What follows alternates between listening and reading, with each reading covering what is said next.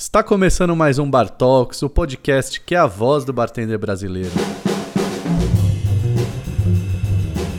O Bar Talks é uma realização do portal Mixology News é o primeiro podcast para os bartenders de todo o nosso país.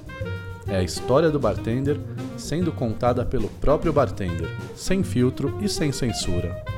Eu sou Marco Della Roche e estou aqui com essa figura mais que peculiar da coquetelaria brasileira, que por mais estranho que pareça, vem ficando mais bonito a cada ano que passa.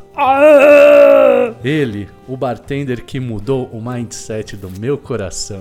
Rafael Mariatti, seja muito bem-vindo. Sou o Roberto Carlos dos negócios das bebidas. Como é que é isso aí?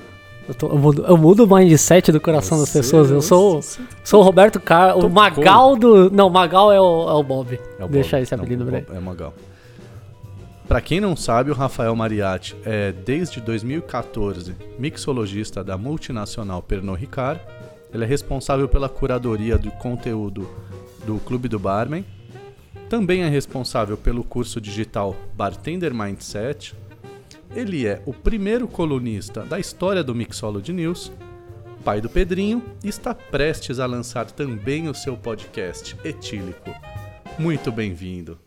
Aê, muito prazer estar aqui, Marcão. Obrigado pelo convite aí. Você tá bom? Tô ótimo. Você sabia que semana passada não teve Bar Talks? Porque o 10 tinha que ser o, de- o camisa 10. Ah, não, não é Porque isso. o, 10, o dé- o décimo episódio era com você. Olha só. Mas eu tirei pra Que quem. honra. A gente recebeu centenas de recados, né? Cartas, e-mails e pelo. é, e, e mais, mas eu resolvi tirar uma folga. A verdade é essa. Minha Tá voz estava muito debil- debilitada. É, eu achei que eu precisava tirar uma folga. Então, agradeço a todos pelas cartas, pelos recados e voltamos aqui com todo o vapor. Agora, meu caro Rafael, você já ouviu a oração do bartender? Eu já ouvi, já. Meu filho já faz.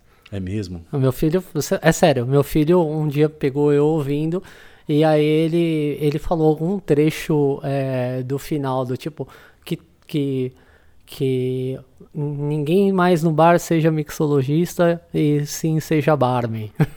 Ó, Juro então, por Deus.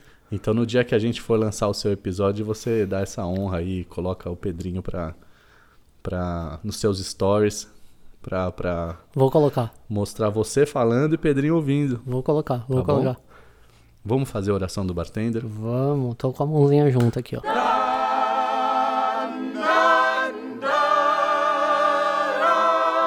Pelo santíssimo sinal do rabo de galo redentor, livrai-nos das corote e das ais.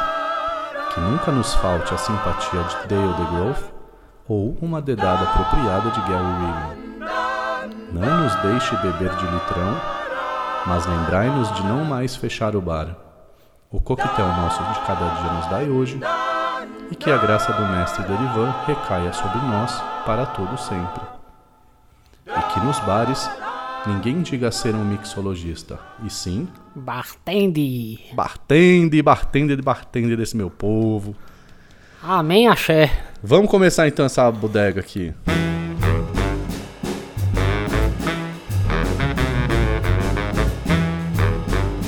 É, Rafael, Mariatti, você vai ter que me explicar um negócio aqui, cara. Manda. A gente tá em 2019 numa febre de coach pra tudo quanto é lado. É um pessoal que nunca trabalhou na vida, nunca, eu primeiro que eu não confio em gente que não faliu. Conselho de trabalho de gente que nunca faliu na vida é difícil. Verdade. E aí, você resolve lançar o seu Bartender Mindset, que é um curso que, assim. Antes. É, é muito fácil de quem não sabe o que é o conteúdo sair falando o que acha que é, né? Eu mesmo Sim. o fiz. Bati o olho e falei: caramba, olha, o Rafael tá inventando moda aí. E aí eu fui ver o conteúdo, achei interessante, entendi o propósito, mas gostaria que você explicasse pra, pra mim aqui, pra todo mundo que tá ouvindo a gente, como é que é esse curso, de onde que veio essa, essa sua, sua visão de mercado pra colocar esse serviço? Eu ia demorar muito tempo para explicar é, o processo e o motivo de eu ter feito isso. Fica Mas- tranquilo, ninguém tá fazendo nada em casa. Fica tranquilo, trabalho.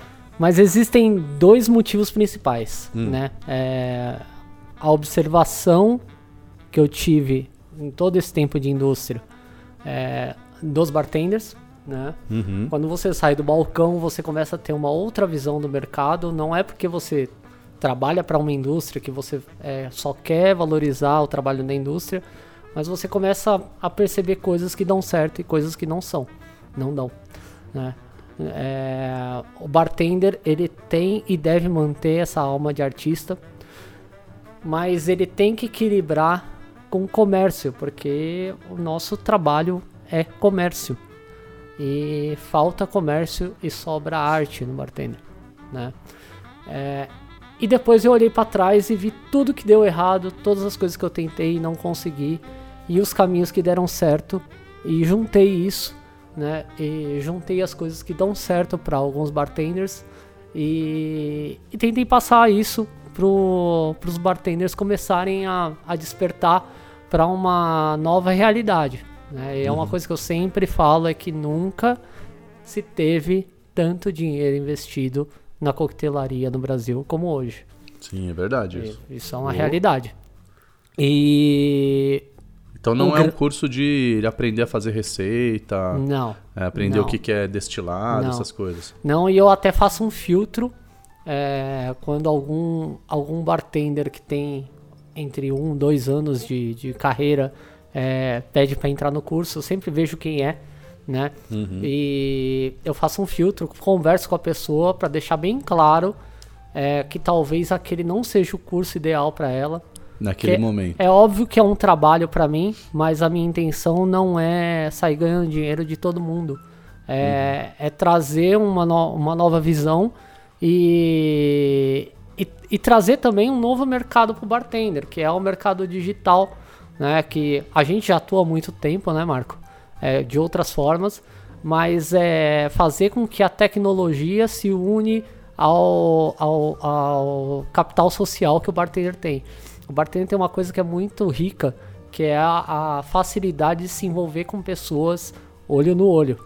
E é uma coisa que a geração de hoje não tem, né? Ela é muito impaciente, ela entra e sai de empregos muito rápido e ela não tem capacidade de se relacionar com outras pessoas, né? É, Uhum. é muita carência, é, é, muito, é muito difícil você lidar com as pessoas, você tem que chegar com muita, muito cuidado com as pessoas, pra, porque uma mágoa vira um, um- uma depressão e um motivo da pessoa ir num terapeuta e conversar sobre isso, mas é uma, uma culpa muito da, da atual geração que teve muita informação muito rápido e desenvolveu alguns temas, alguns assuntos muito rápido e se vê necessário virar CEO aos 30 anos.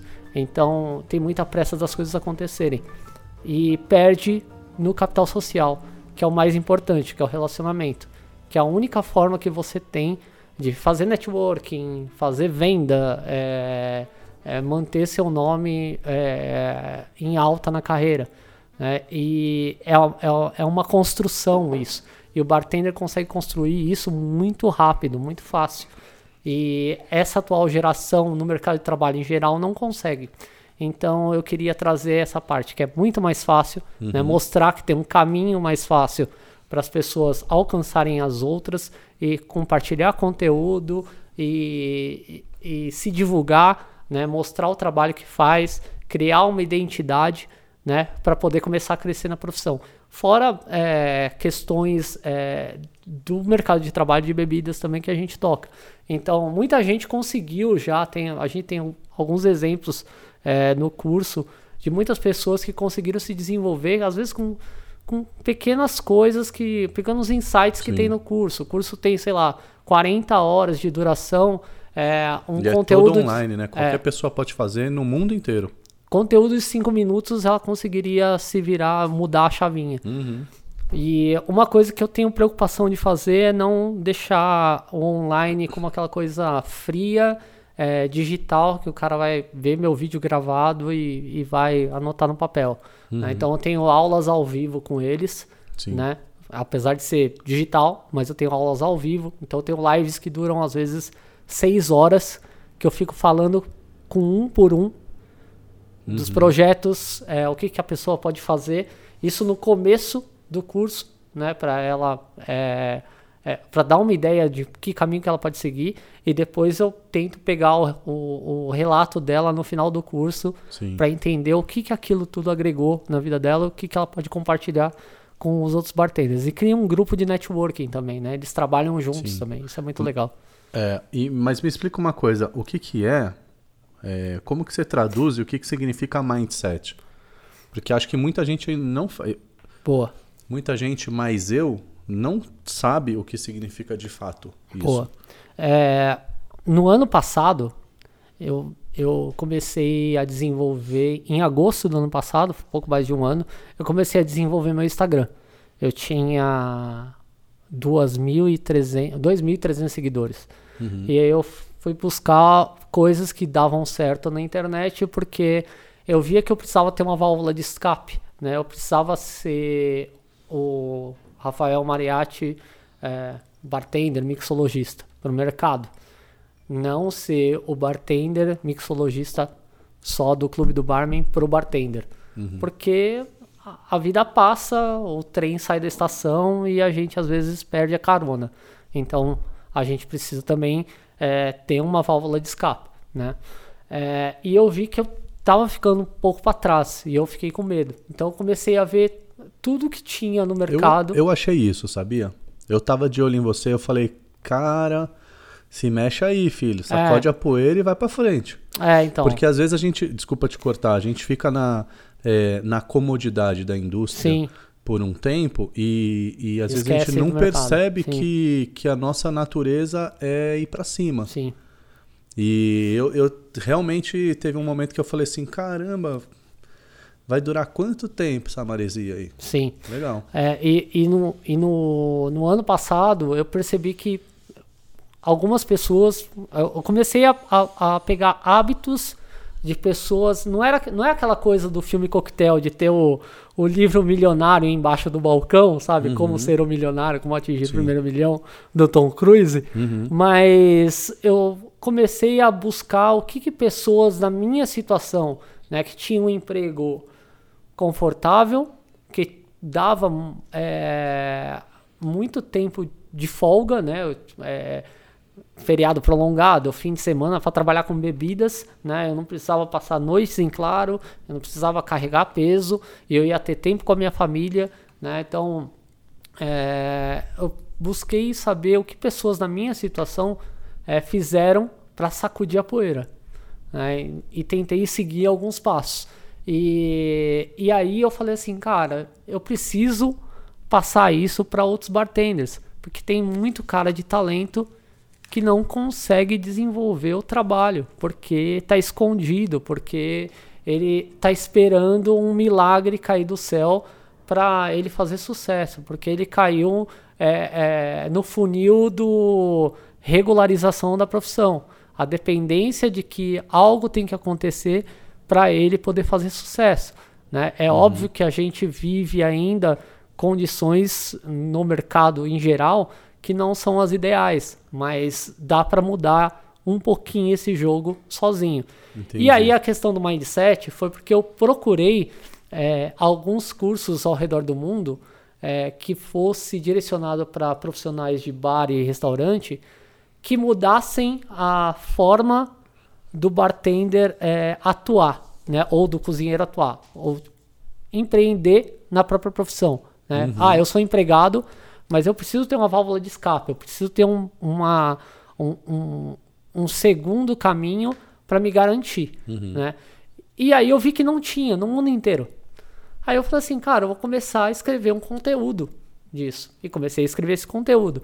E o nome Mindset seria basicamente é, uma, uma mudança de, de pensamento no que. uma mudança de hábito profissional, né? No caso do curso, o, o mindset é, é, na verdade, o, qual é o seu hábito em qualquer, em, em qualquer estágio, seja na vida, ah, seja na, na vida financeira, seja na vida amorosa, seja é, é, na profissão, enfim, é você mudar hábitos que possam te trazer é, um pouco mais de otimização, né?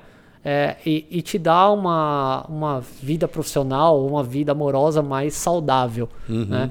E eu usei esse nome, não outro nome em português, porque como eu vi lá atrás que esse conteúdo não existia para fora, então eu falei, ó, vou colocar esse nome em inglês Sim. que já é, é bem difundido, para depois de repente, quem sabe, passar esse curso em inglês, espanhol Legal. e outras línguas. Quantas pessoas já fizeram? É, com essa turma que está fechando agora, foram quase 80. Caramba. Não sei o número total, mas foram quase 80. Que legal. E a coisa de você não, é, ela não precisar estar numa cidade, viajar, hospedar, ajuda muito, né? Reduz o custo. Sim. E ela consegue colocar em prática imediatamente, né? Sim, é. Você reduz o seu custo, o custo uhum. da pessoa, o seu tempo, o tempo da pessoa. Sim. E você consegue estar com a pessoa. Às vezes os bartenders eles têm esse receio, uhum. né? De não ter o respaldo. E é uma Sim. coisa que a gente consegue dar mais do que um curso presencial. Sim. E é, e é uma coisa muito nova, né? A gente está tendo que se acostumar com esse, com esse movimento, né? Sim. Acho bem legal, porque a verdade é que a educação profissional de bartender anda uma bosta. Você não acha? Eu acho que é, existem vários cursos diferentes porém seguem o mesmo caminho, a, a, o mesmo começo, o mesmo fim, talvez com palavras mais complexas e, e conteúdos um pouco é, é, ampliados, mas segue a mesma tendência de caminho em todos os cursos, né? É, então eu, eu não acho que um curso tem que durar dois anos, eu não acho que um curso tem que durar um mês, mas eu acho que cada bartender tem que saber a hora de fazer cada tipo de curso. E falta, um, de repente, uma escola que, que faça o bartender é, olhar e falar assim, pô, eu tô no momento desse curso, eu tô no momento desse aqui, eu preciso fazer esse módulo. Quem faz isso muito bem é o Andrezinho, na, na, uhum. na Barones. A Barones faz isso muito bem. Ele fala, ó, não, não quero que você faça esse curso. Mesmo se tiver faltando aluno, ele fala, não quero que você faça esse curso, acho que você tem que esperar um pouco, amadurecer um pouco para depois entrar aqui. Senão você vai acumular conhecimento e a pessoa vai modulando é. a formação dela, né? É, as pessoas que fazem hoje curso na internet falam, chamam de, de estudantes e fazedores, né? Uhum. Então tem os estudantes que acumulam um monte de curso e tem é. os fazedores que colocam em prática. E Sim. 99% são estudantes. Né? São as pessoas que só fazem o curso, mas não colocam em prática. Sim. Ah, eu conheço, mas nunca coloquei em prática. Uhum. É especialista, mas nunca viveu é, aquilo. Isso acontece na coquetelaria demais. Demais, cara, demais. Eu, eu fiz recentemente um vídeo falando do Liquid Intelligence. Uhum. Que eu falo que melhor, talvez seja o melhor livro da história da coquetelaria. Mas é o livro mais mal utilizado porque tem pessoas completamente despreparadas lendo eles. Sim. É, e esse, esse é meu grande receio, assim. A gente. Eu, eu acho que a formação de base profissional tinha que ser urgentemente repensada e não vai ser, eu sei. Mas tinha que ser urgentemente repensada. Assim. A, gente, a gente qualifica é, pessoas para ganharem salário de executivo em tão pouco tempo que é um pouco preocupante. assim E, e aí você ainda cria o a, a, expectativa de que essa pessoa vai ter sucesso durante eh, daqui seis meses para o resto da vida e você cria um, um, uma relação muito achatada né, da profissão. Assim. Todo mundo quer estar tá no maior, no, no mais alto degrau da profissão, que é o próximo.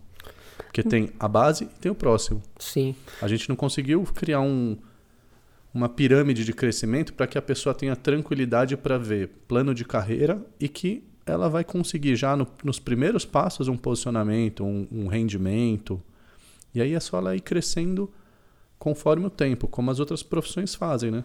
É, eu não quero misturar a política no assunto, mas a gente teve duas eleições recentes vencidas é, em, em desenhos de brincadeira, em balãozinhos de gibi, em fotos falsas. É, então, se uma coisa tão importante é, é vencida dessa forma, quiçá as, as questões profissionais, os gurus que ganham 200 mil reais, o famoso que falam lá dos seis, seis dígitos em, em sete dias, né? As pessoas acreditam piamente que vão conseguir é, chegar nesse resultado. Né, e acreditam piamente que todas as pessoas ganharam dinheiro fácil dessa forma.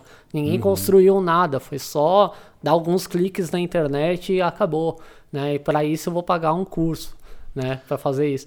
Então, se essa pressão, existe uma pressão social muito grande é, que as pessoas não entendem que a construção é necessária e o tempo é necessário.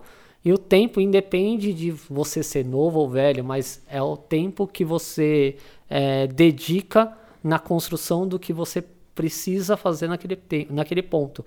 É, subir um degrau de cada vez e não descer o corrimão numa escada. Eu acho que as pessoas estão mais é desesperadas. Elas não sabem o que fazer com amanhã. é, Elas não sabem o que fazer com hoje. Elas nem querem estar aqui hoje. É, tá, um, tá um negócio complicado. O filho Mundes! É o fim do Mundes e tá todo mundo sambando ali, ó, olê, olê. É, Tem uma pessoa que quer falar com você, sabia? Fala aí. Vamos ver. Fala pessoal, tudo bom? Aqui é o Thiago Nego, especialista em bebidas da Carry. Ah, muito feliz em compartilhar esse momento com, com grandes amigos, que é o Rafa e o Marco de la Roche. Ah, são duas bodegas, mas que eu admiro muito e gosto muito. Eh, vamos lá para a pergunta. O- Rafa, o que, que você acha do, do mercado de bebidas não alcoólicas, como ele está agindo perante os, os bartenders e o que, que os bartenders têm visto ah, em contraponto com esse mercado. Ah, falando de refrigerante, falando sobre chás, falando toda essa produção de, de insumos não alcoólicos. E para fechar também, eu acho que uma pergunta que seria a mais importante, o que, que você acha de noz moscada? Olha, ele me ferrou, pra não falar outra palavra, porque essa era a minha.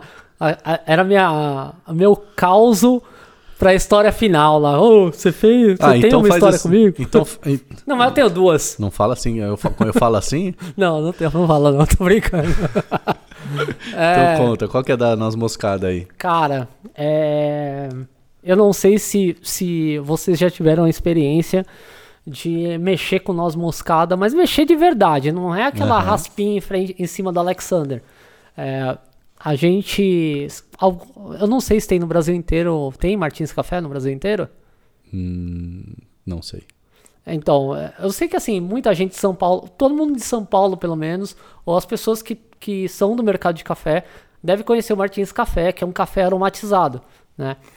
E quem fez o blend desses cafés foi a Drink Lab. A Drink Lab é a empresa de consultoria do Marco e a empresa de consultoria do Marco começou ali é, comigo e com o, com o Nego ajudando ele, né? Então a gente fez esse blend. Mas para fazer esse blend, a gente queimou acho que uns 20 moedores é, de café para poder moer as especiarias. É, e depois. Porque são, porque são especia é, é o café moído com especiarias vivas, frescas. né? Isso, fresco, tudo fresco, de verdade. Não tem aromatização, não. Não tem pozinho químico de laboratório, não. Era tudo fresco. E a gente ficou moendo, acho que uma semana, sem parar, um monte de especiaria. E bem na sexta-feira, a gente foi fazer a de. Pra fazer teste de granulometria, É. escolher direitinho. Bem na sexta-feira a gente noz fez a de moscada. noz moscada. Que lindo, né? Porque a gente fez uma sexta-feira, passou o dia moendo noz moscada. E o que aconteceu? A gente saiu tipo um tiranossauro rex, tipo Horácio, porque a mão não respondia. A Uhum. mão começou a dormir e a gente parecia o seu peru com as mãos pra baixo, assim, né? porque a gente não conseguia mexer a mão, né? Porque de tanta noz moscada que a gente usou, nunca mais quis noz moscada na minha vida em nada. Por isso que o, o nego tá falando aí da noz É, moscada. Porque noz moscada, na verdade, é. é- como é que fala? É, é a Anestesiante? anestesiante. Então eles moeram tanto com a mão que os- eles não estavam sentindo os dedos. É, realmente, então assim, se você, sei lá, comer uma noz moscada inteira, é possível que você vá pro hospital. É. Porque é bem pesado. É verdade, cara. Nossa. Ficou um cheiro, durou meses o cheiro do- das Nossa especiarias. senhora. Nossa, e era, e era no fundo, no fundo de uma produtora audiovisual, não, uma agência de publicidade. Uhum. era. Então os, os caras queriam matar a gente, porque a gente Foi festou incrível. a agência de, de especiaria. Mas indo para a pergunta do Nego, antes de tudo falar, cara, o Nego para mim é uma das melhores, um dos melhores seres humanos que eu já conheci na minha vida, assim, é um, é um cara muito especial. Nego mesmo? É o Nego mesmo. Mesmo que eu O conheço? Nego é, o mesmo. que é- você- O Nego é um cara incrível, cara. Um Um coração que não cabe nele. É, mas indo pra, pra pergunta dele, é, eu vou me contradizer, né? Porque eu fui um cara que desafiei um pouco, assim, a indústria de não alcoólicos, a indústria de xaropes e tal, porque eu criei um curso aqui no Brasil um tempo atrás, alguns anos atrás, de produção de ingredientes, que começou a ser desenhado na Drink Lab até.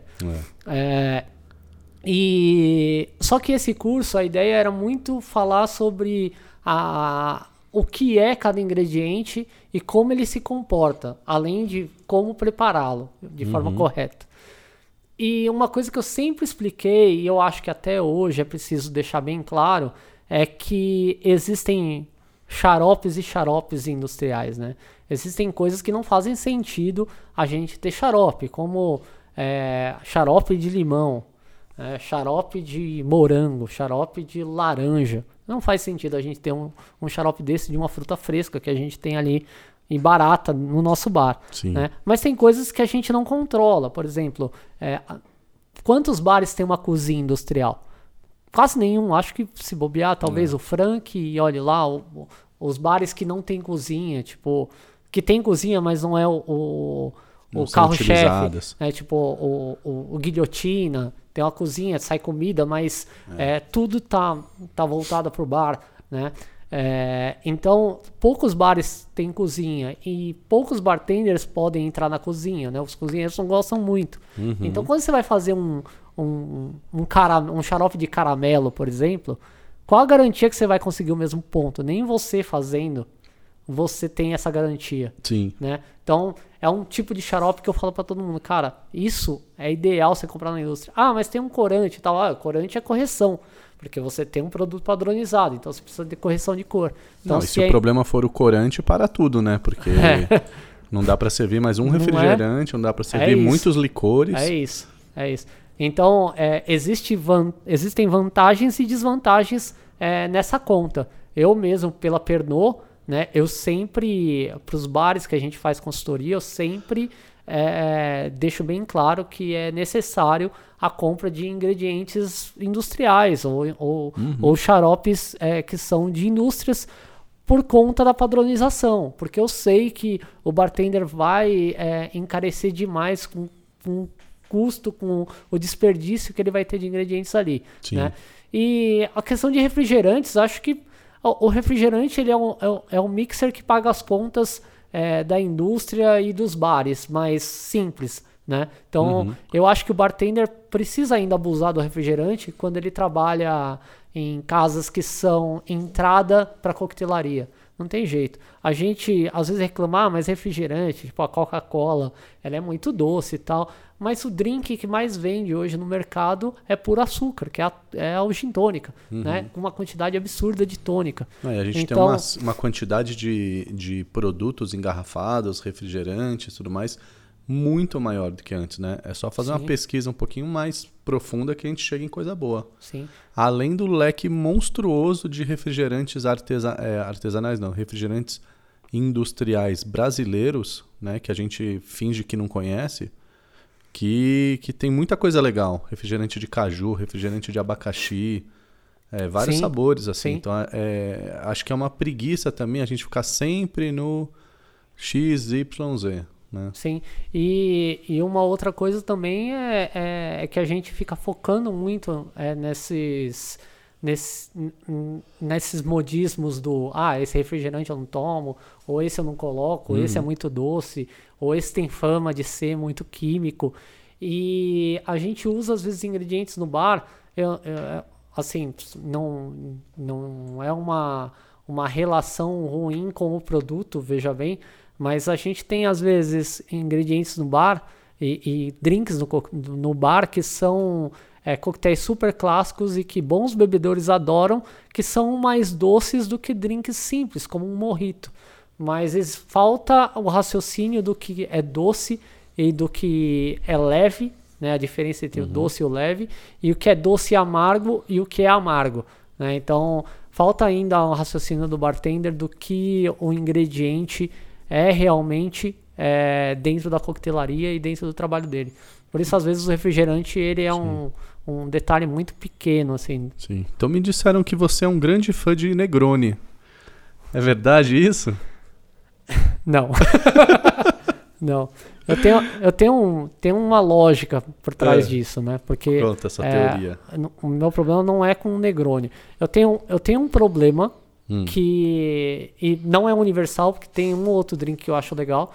Mas eu tenho um problema com qualquer coquetel. E isso é uma coisa minha, tá? É do que eu uhum. entendo do que é um coquetel. Eu sigo muito a escola do David A. Embry, que ele basicamente fala que um coquetel nada mais é do que o destilado valorizado pelos ingredientes que o compõem.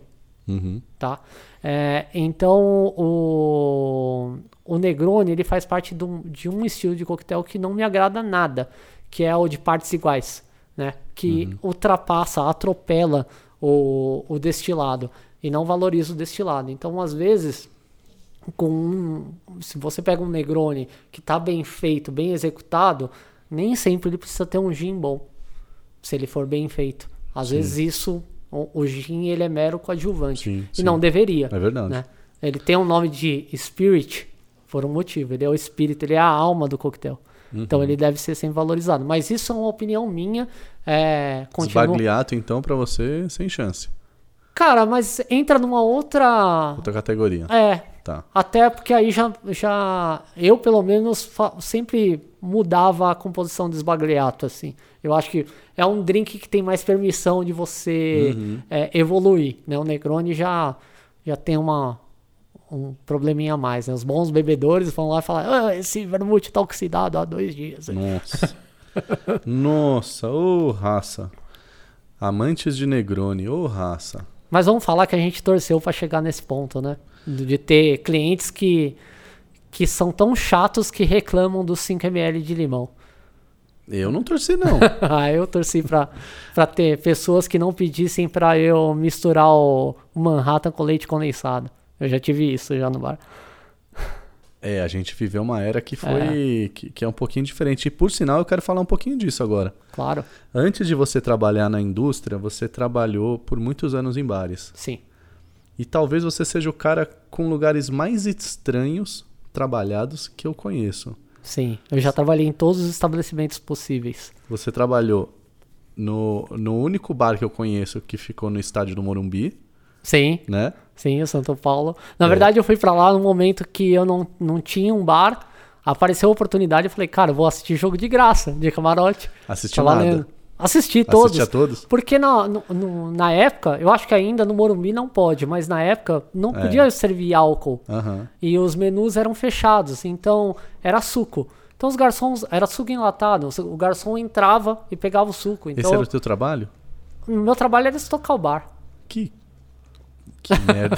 e assim, durante o jogo, a gente, a gente tinha que chegar duas horas antes do jogo começar, uhum. a gente almoçava, ficava de perna pro ar, vendo o estádio encher, a vista era bonita, né? Porque Sim. era pro gramado, era bem perto do gramado. Sim. Então a gente esperava o pessoal chegar. Eu atendia a primeira leva ali no balcão, o pessoal ia pra mesa.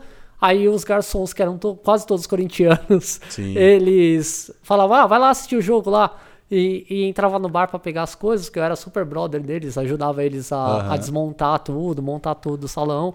Então eu assistia o jogo, acabava o jogo, eu fechava o bar e uma hora depois do jogo acabar, a gente já tava indo embora, porque era o tempo do pessoal sair e a gente fechar tudo. Então era no estádio Morumbi e você trabalhou em puteiro também, que eu sei. Sim, sim. Fui preso até. Conta essa história mais curta. É, que, que eu, eu tenho mais coisa que eu sei de você. A aqui. gente teve um, um, uma, a grande ideia né, do prefeito é, Gilberto Kassab de fechar as, os, as casas de entretenimentos masculinas. é, só que aí depois abriu de novo, né? Porque a ideia é que não podia é, atribuir o, o atrelar o, o, o, estabelecimento ao hotel, Aham. que isso configurava um puteiro. Sim. Então, o que que fizeram? Separaram as portas. Então, para você pegar a menina, né, É sair verdade. com a menina, você tinha que sair e, e entrar na outra porta. Era isso, né? E, nesse, e, e lá no, no, no Café Millennium, que hoje é o Escândalo, Hum. né? A casa existe até hoje. O, lá no Café Millennium, é, eu ficava de dia e depois eu fui pra noite, né? E foi uma época que eu tava cuidando da parte administrativa, mais ou menos ali, né? Porque foi uma semana até que eu comecei a fazer isso, que foi uma semana estranha. O chefe de bar desapareceu. E, e tinha Começou sempre. bem, né? É, e o dia que isso aconteceu, que foi uma quinta-feira, é, a gente tinha um, um- um- uma pessoa que era um, era um senhor, que ele trabalhava num órgão público, né? É, e essa- esse senhor ia toda segunda-feira almoçar, ele tinha um ritual ali que ele fazia, não preciso falar muito sobre isso. Ia né? comer. Ele é, teoricamente. é, nos bastidores eu conto toda a história. É, ele não foi naquele dia. Eita. O gerente do restaurante não foi naquele dia. É, parecia o, o- a música do dia em que a Terra parou, lá do Raul Aham. Seixas, sabe? E à noite tinha eu e a gerente da, da recepção. Os gerentes do salão Ninguém não foi. estavam, os maîtres não estavam. Aí o que aconteceu? O Goi chegou lá. Tipo, não foi a, a- a polícia militar, foi o Goi que chegou lá encapuzado de fuzil na mão e mandou desligar a música e mandou todo mundo ir pro meio da pista. E aí a parte mais engraçada de tudo, ele falou assim, ó, casados pra esquerda, solteiros pra direita. Tinha dois moleques na direita e 150 na esquerda. e eles falaram assim, ó, é o seguinte, a gente vai abrir um caminho por trás, na rua de trás, pra vocês saírem, porque na frente tá cheio de jornalista, a gente não quer. A gente sabe que tem pessoas aqui que, que são públicas, então a gente não quer que vocês apareçam. Vamos, Rafael Mariatti tava lá, não podia passar e por aí, isso. e aí eles falaram assim, ó, é... Bom, tem coisas que não dá pra falar, mas eles falaram assim, ó, a gente tem que levar você, vocês dois que são os responsáveis aqui no momento pelo, Uhum. pela casa, e vocês vão ter que ir lá prestar um depoimento na delegacia. Não vai pegar nada, vocês não vão assinar nada, mas provavelmente vocês vão passar a noite na delegacia. A gente dormiu numa cela, assim. Mas- foi. Minha mãe não sabe Caramba. disso, ela vai ficar sabendo se ela ouvir. Mas foi, foi super de boa, a gente foi super bem tratado. não- mas foi, foi uma aventurinha aí que, Que legal, cara. que eu vivi. E aí depois você trabalhou em hamburgueria, Sim, no Né? PJ Clarks. no PJ Clarks. O que mais de doideira você teve? Ah, Você ah, trabalhou na Trashes. Trabalhei na Trash. A Trash, a Trash eu trabalhei na produção, né? É, Uhum. uma- aquela, aquela festa era um vício, né? Então. Você porque- trabalhou na época do Rafinha Bastos? Sim, o Rafinha, eu tenho até quem quiser assistir aí, putz, passar lá, vergonha hein? agora. Quem quiser assistir, acessa aí os vídeos da página do Rafinha, acessa lá Festa no AP, vocês vão ter uma visão do inferno comigo de gigolô, de de Não façam isso, crianças. de sobretudo bege e, e aberto de cueca e camiseta. assim. Não precisa disso, gente. Não, Pula essa dica. É, a gente fazia umas, uma zoeira legal naquela época. Cara, e, e além de é, trabalhar. Aí você trabalhou, sei lá, uns 10, 15 anos? 15 anos Bar. no bar. 15 É, anos, né? Tiveram várias casas que eu passei e saí, é, muito extra, né? Porque. É, quando eu comecei, até 2005, era raridade você conseguir um registro. Sim, se não sim. fosse num restaurante grande, se não Sim. fosse numa balada grande, se não fosse Uhum. em um hotel, né? E aí Então você saiu do mercado de. da- você saiu da- do, do balcão e foi pra indústria, né? É, ainda Como é teve essa- a- ah. o meu último bar, que foi o, o anexo, né? Que É aí eu cuidava verdade, de todos os é bares do verdade. São Bento, né? Então, várias Por lá pessoas. passou Cascão, passou Zulu. Cascão, a Thalita, Thalita. é, o Zulu, então muita gente legal passou por lá. É, o, o Patrick, que tá, que tá no, no litoral, passou por lá. Uhum. Né? Então teve muita gente boa que passou por lá. é, E foi um bar muito legal porque eu tenho clientes que eu carrego como amigo até hoje. é, e eu tenho um super carinho pelos donos. Foi um lugar que, que me acolheu e me deixou fazer um trabalho bem bacana que me levou para a indústria. E aí, como é que foi essa transição aí? Que você falou, ah, chega do bar, não dá mais para fazer contagem. Então, Vou fazer, agora. um, fazer o Marco chorar agora. Momento, O que, vem pais e aqui? filhos. Eita. É, cara, meu filho tinha acabado de nascer, ele tinha um ano, né? Uhum. É, a- o, o início é, do meu relacionamento com a minha mulher não era o, não o relacionamento, mas tudo que compunha o relacionamento, né? é, foi muito complicado, porque a gente começou a namorar, em um mês ela estava grávida. E meu sogro e minha sogra era tipo, é, eles davam curso de noivos na igreja. Então, foi, um- foi uma relação complicada. E assim, ah, é tipo, mãe, tô grávida do cara que trabalha à noite, assim, na noite de São Paulo. Começou bem. Então começou muito bem o Mas você já relacionamento. conhecia ela da, da- de Conhecia antigamente, muito né? tempo. Ela era assessora de imprensa da Trash Aids. Uhum. E eu trabalhava na produção. Depois eu, eu fui cuidar do. fazer a consultoria do bar, acompanhar por alguns anos aí Sim. a consultoria do bar. E meu filho tinha acabado de nascer, a gente tinha mudado pro centro, para um apartamento mobiliado, sem grana, toda a grana ia na casa, ia no filho, né? E, e aí foi uma proposta, o James veio para mim, eu tinha ganho, eu tinha ficado em segundo lugar no Bartender Ball, em seguida eu ganhei etapa é, na- é, paulistana do Creative Drinks e fiquei entre os três primeiros é, no Nacional, que me possibilitou uma das viagens mais bacanas da minha vida, que foi para a destilaria de Absolute e, e um tour nos bares de Londres, além da destilaria de Beefeater. Mas você sabe onde é que eu te conheci? Quando você estava levantando um troféu, acho que foi um dos primeiros prêmios que você ganhou, que foi do Morrito Masters, acho que foi 2000 e o quê? 2008? Acho que 2008 ou 2009. Por aí, né? É. Que era no hotel, a gente não se conhecia ainda. E eu tava voltando para São Paulo, é, é, 2008, por aí. Tava voltando para São Paulo e a gente mal se conhecia direito, né? É, a verdade é que eu não ganhei essa competição. Eu fiquei em segundo. segundo. eu fiquei em segundo. Quem ganhou foi o Pedrinho Cardoso, Uhum. que acho que ainda é responsável pelos cursos do Senac, pelo Sim. menos aqui em São Paulo. E Mas levantou uma pla- plaquinha ali, né? sim, sim, eu tenho um vídeo até hoje que o Claudinho, que era um dos juízes, gravou. Sim. E uma das, das coisas que eu fiz foi por sua causa, que era 2008, gente, gelo em esfera. Nossa, Então, verdade. o Marco, cara. o Marco tinha disputado um campeonato que ele fez uma forma de alumínio para criar um gelo em esfera.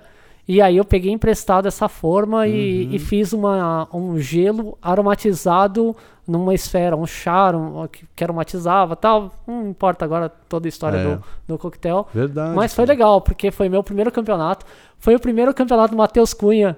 Olha, Eu disputei com o Ricardo Baceto também esse campe... essa Pisante competição. tava lá O também. Pisante estava lá, tinha muita gente é, do mercado é, que hoje a galera fala assim, poxa, essa galera vem de longa data. Uhum. E o Matheus depois ficou com raiva e ganhou tudo. E ele tá aí brigando agora na, nos três finalistas Eu aí vi, do, cara. Do o Matheus- Legacy, hein? O Parabéns aí, Matheus. Matheus é bom de campeonato. né? Ele é. Eu, eu, eu acho que até falei isso aqui em algum episódio. É, tem- Não que o Matheus não seja bom no outro jogo, Sim, mas sim, tem sim. bartender que é bom pra jogar Libertadores e bartender que é bom pra jogar Campeonato Brasileiro. É, o bom é E- relativo, né? Você tem É. o bom, aí tem as coisas que o bom se destaca.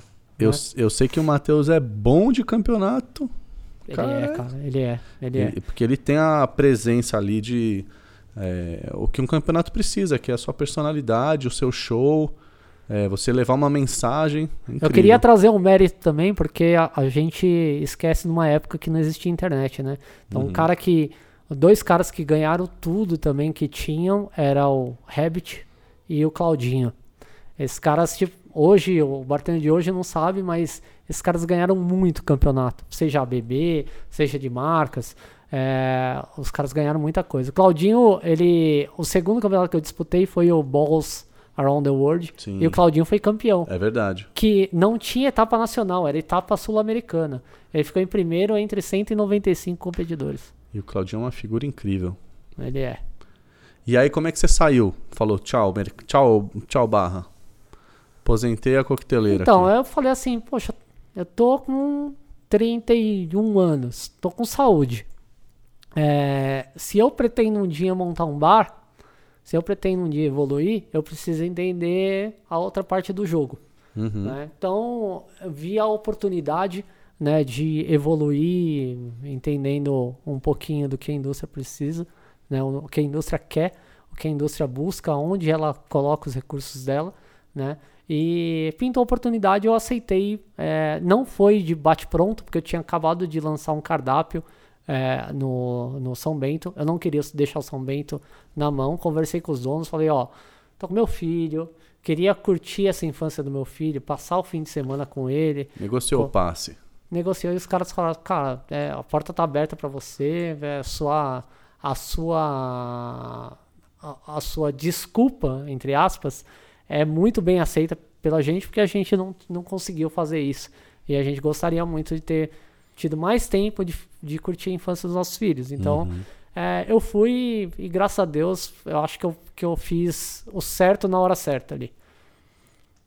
Então é isso. Se vocês tomam coquetéis bons hoje em dia aí no Anexão Bento é porque o Rafael não tá na sacanagem. não tá mais lá. é, é, é uma outra.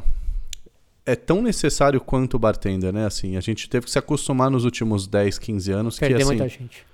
A indústria ela veio para tomar bartenders ótimos, mas ao mesmo tempo, se esses bartenders não resolvem encarar esse desafio e, e, e fazer essa interface da indústria com, com a barra, a gente não teria avançado em muita coisa, né? Sim, Que é, a- porque, cara, infelizmente, na indústria, né, os, os gerentes, os diretores, eles não têm a bagagem, a, a história, eles não conseguem conectar o mercado. E o nosso papel é, é, é fazer essa leitura, né, interpretar o mercado e entregar uma informação para eles de como investir melhor, onde, é, que tipo de ação fazer, que projeto colocar na, na rua, né? É, uma. Às vezes eu tenho, uma, eu tenho muita reclamação de, de bartenders que falam assim, poxa, é, os, os embaixadores da Pernod vêm mais aqui que você. Porque eu tenho que. é, O meu, meu trabalho é muito mais de consultoria, né? É, por isso que tem algumas marcas, a maioria das marcas das indústrias tem embaixadores e não o nome mixologista. Sim. Porque o mixologista, hum, na Pernod, é o cara que faz o que um consultor de bar faz. Ele está nos bastidores, cuidando de casas que precisam de suporte. Né? Então, em São Paulo, meu trabalho aparece menos porque tem muito bartender bom e o meu trabalho é muito mais naquele bar ali que não tem nada de coquetelaria e precisa desesperadamente de drinks simples, que às vezes são misturas de 2 para 1, no máximo 3, 2, 1. Né? Então, é, esse acaba sendo o meu trabalho. E o Clube do Barman. Né? E uma coisa que é muito legal que a gente vê evolução, por mais que os bartenders falam isso, né? é, é que o marketing aumentou o número, pelo menos da Pernod, aumentou o número de embaixadores para ter mais contato com os bartenders. Né? Então, os embaixadores têm mais contato com os bartenders do que cliente, que antigamente era diferente Sim. né? Porque eles viram que isso é um mercado importante. Sim, então, quando dúvida. você fala assim, ah, sinto falta, cara, é, é nos embaixadores que estão tão a grana, tá? Eu não tenho dinheiro nenhum. Sim. Não vai atrás do embaixador que vocês vão se Já dar tirou o bem. seu da reta agora aqui. Não mexa no bolso do Rafael. É isso aí. Tem mais uma pessoa que quer falar com você. Boa. Salve, salve, ouvinte do Bertalks, fazendo coisas aleatórias enquanto ouve. Tamo junto. Grande Eu sou mago. Merlin, falando aqui diretamente de São João da Boa Vista. E tive o prazer, pelas figura. andanças em Sampa, de conhecer Marco Della Roche e Rafa Mariatti, dois nobres pessoas que me inspiram nessa vida. E vamos lá, minha pergunta para o Mariatti, que veio de, de tempos onde tinha pouco acesso à informação, foi galgando sua trajetória, até hoje ser parte da indústria. E estamos em 2019 com conteúdos, plataformas online, cursos, canais de YouTube, enfim, N plataformas de acesso à informação. Minha pergunta é: esses novos profissionais, essas gerações que estão vindo agora, assim como eu, como que você acha que a gente vai transformar na hospitalidade, a qualidade do atendimento, de fato, para levar uma experiência melhor sempre para os clientes? Um grande abraço, tamo junto. Falou, hein, Merlin? Falou bem, hein? Cara, eu Figura. O, o, o Merlin é um dos, dos meninos que me deixam bem orgulhosos porque a evolução dele, ele fez o curso, né, do Bartender Mindset, Uhum. né, e, e, assim, a evolução dele depois do curso é grotesca. É, e, as- e uma coisa que é legal é que são coisas que estão dentro da pessoa, Uhum. mas ela não sabe como agir. Então eu dou um soco na cara e ensino a pessoa a agir, sabe? Gentil. É, ah, toma um soco na cara, perde os dentes, aí ele aprende que tem que se defender. Meio, meio assim, meio lei da rua. E, e ele fez isso, cara. Ele vai revolucionar a coquetelaria lá na cidade dele, na região dele. Que legal. Você pode É, postar. o- eu sempre senti isso, né? O, o- Ele é muito original. Estamos falando de você aqui, Melly. É, ele é de São João, né? Interior de, de São Paulo. Mas ele tem uma cabeça que, cara, Não condiz. em, em São Paulo, que, que é esse, esse nível que a gente tem aqui, Acima. ele, ele tem uma cabeça fora da curva. Sim. E, e às vezes é um dilema, né? Porque a gente já conversou pessoalmente e falou assim, cara, mas você, por que, que você não vem pra cá pra se desenvolver, né? Profissionalmente. E o cara falou, não, porque meu negócio é lá na roça, cara. Eu gosto daquilo, eu não saio de lá por nada. E aí a gente tem que. Mesma coisa que o, que o Caio, né? O Caio Bonô de, de Ubatuba. É, a gente tem que olhar para aquilo e agradecer, né? Porque tem gente que tá querendo fazer um bom trabalho fora do eixo. Sim. Não aglutinar aqui, todo mundo tem que vir para São Paulo, Rio para para ser alguma coisa, ter sucesso. Não, você pode ficar na sua cidade, fazer um trabalho local Sim. com os desafios de um público que não está acostumado com isso também, né? Sim. Então esse encaixe aí que é, que é muito desafiador. É. O, quanto à pergunta aí do Merlin, é, eu acho que o grande problema da coquetelaria atual é que o bartender ele tem a necessidade, o mercado não tem, o bar não tem, o cliente não tem, mas o bartender tem a necessidade de aplicar técnicas novas na frente de todo mundo. E isso complica demais a leitura do consumidor e do mercado também. É, e isso faz com que o, o proprietário ou, o investidor entenda que a coquetelaria é muito complexa.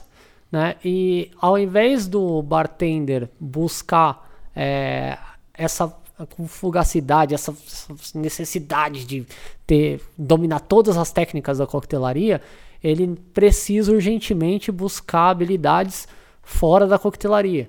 Né? Ah, então é, o meu problema é a apresentação, então eu preciso aprender a falar. O que eu preciso fazer? Oratória? O que eu preciso fazer? Aprender a montar o storytelling? O que eu preciso fazer? Onde eu vou achar? Eu dou um, um grande exemplo para o pessoal que não, não consegue falar direito assim em público, que é um, um órgão, vou até dar a dica aqui para todo mundo procurar, que é o Toastmasters, que são pessoas que, que se dispõem de graça a ensinar as pessoas a falarem melhor em público. Muita gente que dá palestra, Legal. faz TED, é, TEDx, é, passa por esse grupo antes de fazer uma palestra que impressiona. Então, muitas, muitas palestras que a gente vê e fala: cacete, eu quero falar que nesse cara, eu quero ter o tempo de raciocínio, eu não quero ficar no, é, no meio das pessoas. Provavelmente ele fez Toastmasters, Sim. porque ele aprendeu com pessoas que dominam a arte de falar em público. Eu fiz É, então- Toastmaster por muito tempo. Uma Tostex Master. Tostex. né? Aqui é Tostex todo dia.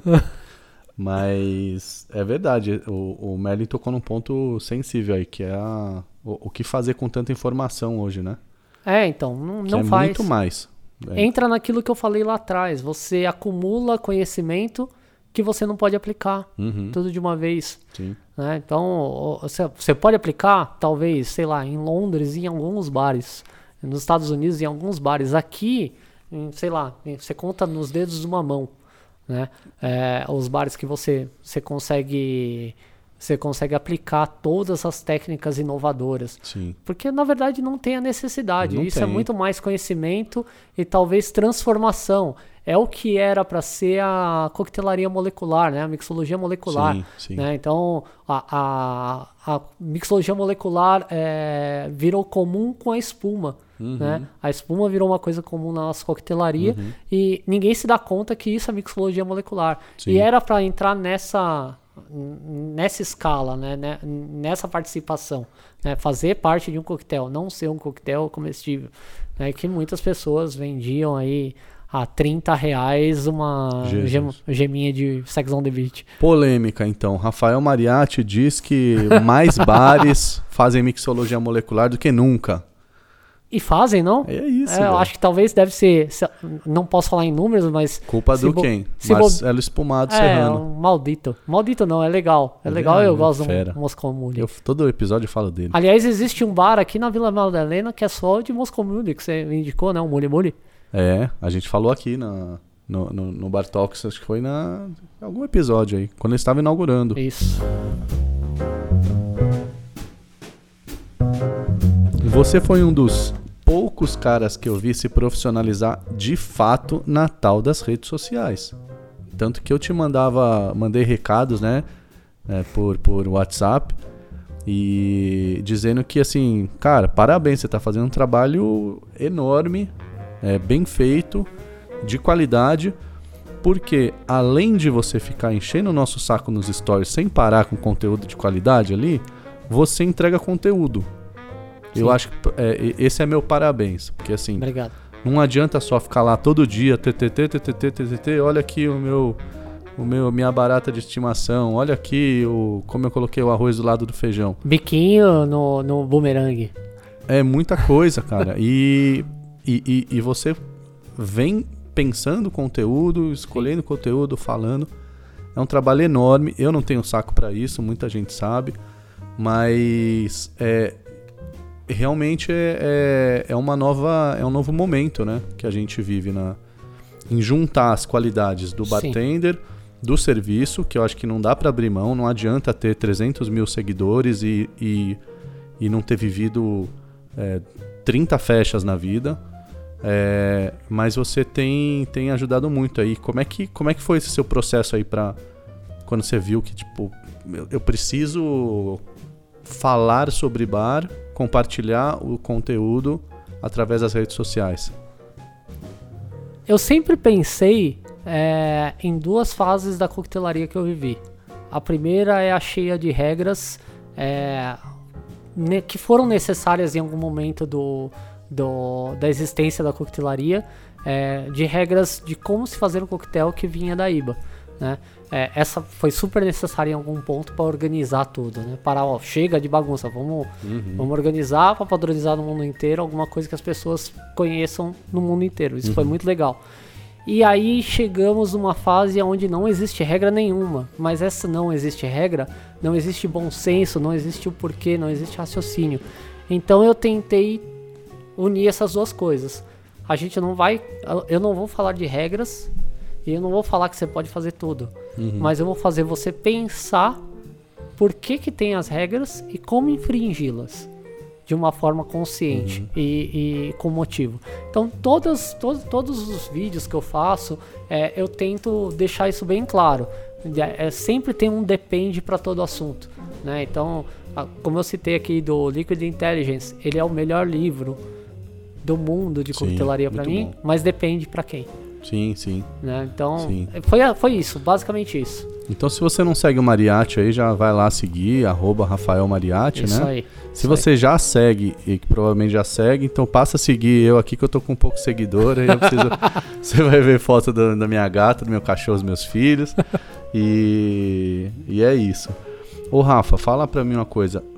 Você passou por um momento delicado aí, que Uhum. foi uma, uma questão de saúde, né? Sim. Que também foi uma- um divisor de águas, né? Na sua, na sua vida. Como, Sim. como que foi isso? Você achou que isso podia é, botar um fim na sua carreira profissional, no, com coquetelaria? Como que foi esse momento? Cara, eu vou falar coisas aqui que eu nunca falei pra ninguém, tá? É, primeiro assim, é, pouquíssima gente sabe, mas eu quase morri quando eu nasci. Eu nasci com uma, uma, uma- um buraco, né? Pra ser mais popular, um buraco no pescoço que, que, que tinha um respiro do pulmão. Então meu pulmão não, não, não, não carregava oxigênio. É, então, com três meses eu fiz uma cirurgia. Então, quase morri. Minha mãe já antes é, é, teve uma gravidez e perdeu o filho. né? Então, é, eu já nasci da sobrevivência aí. E. Nasceu em São Mateus também, que É, também já é bicho louco. Mas na fita, irmão. Já é mais um pra É. somar aí. É, é, e, cara, essa fase foi difícil pra mim porque é, eu tinha acabado de ter um filho. Eu tava numa fase muito legal da minha carreira, começando na indústria. É, eu tinha acabado de fazer uma das viagens mais legais da minha vida. E eu era filho único de mãe solteira. Então, assim, quando eu soube né? A, a, a, a pessoa que. A, a médica que me falou, ela falou uma naturalidade que é assustadora a frieza de um médico, cara, né? Nossa. Mas assim, ela falou com uma naturalidade que não caiu a ficha. Foi caindo no caminho, né? E no momento, a única coisa que eu falei, cara, eu preciso trabalhar. Eu- a minha mulher falou, volta pra casa. Eu falei, não, tem uma reunião, tava indo no Italy ainda. Tem uma reunião, eu vou lá. Até encontrei a Duda. A Duda trabalha hoje comigo, né? A Duda era chefe de bar, fui encontrar com a Duda lá no Italy. É, e foi quando eu soube que assim, cara, eu tenho um, um tumor do tamanho de um limão na cabeça. Sabe? Que Foda. tá esmagando o meu cérebro. E na minha cabeça falava assim, porra, que, eu vou fazer, né? Então a primeira coisa que eu fiz foi respirar fundo e falar assim, cara, é, dependendo do jeito que eu contar isso pra minha mãe, minha mãe pode ter um, um sei lá, um piripaque. Uhum. É, eu preciso achar ir em, em alguns médicos para para tentar entender o que vai acontecer, né? É, e a minha primeira ida num médico foi assim, cara, é melhor eu morrer que eu vou ferrar a vida de muita gente, né? Então, tipo, o médico ficou três horas comigo no consultório, que, cara, é, é muito chato.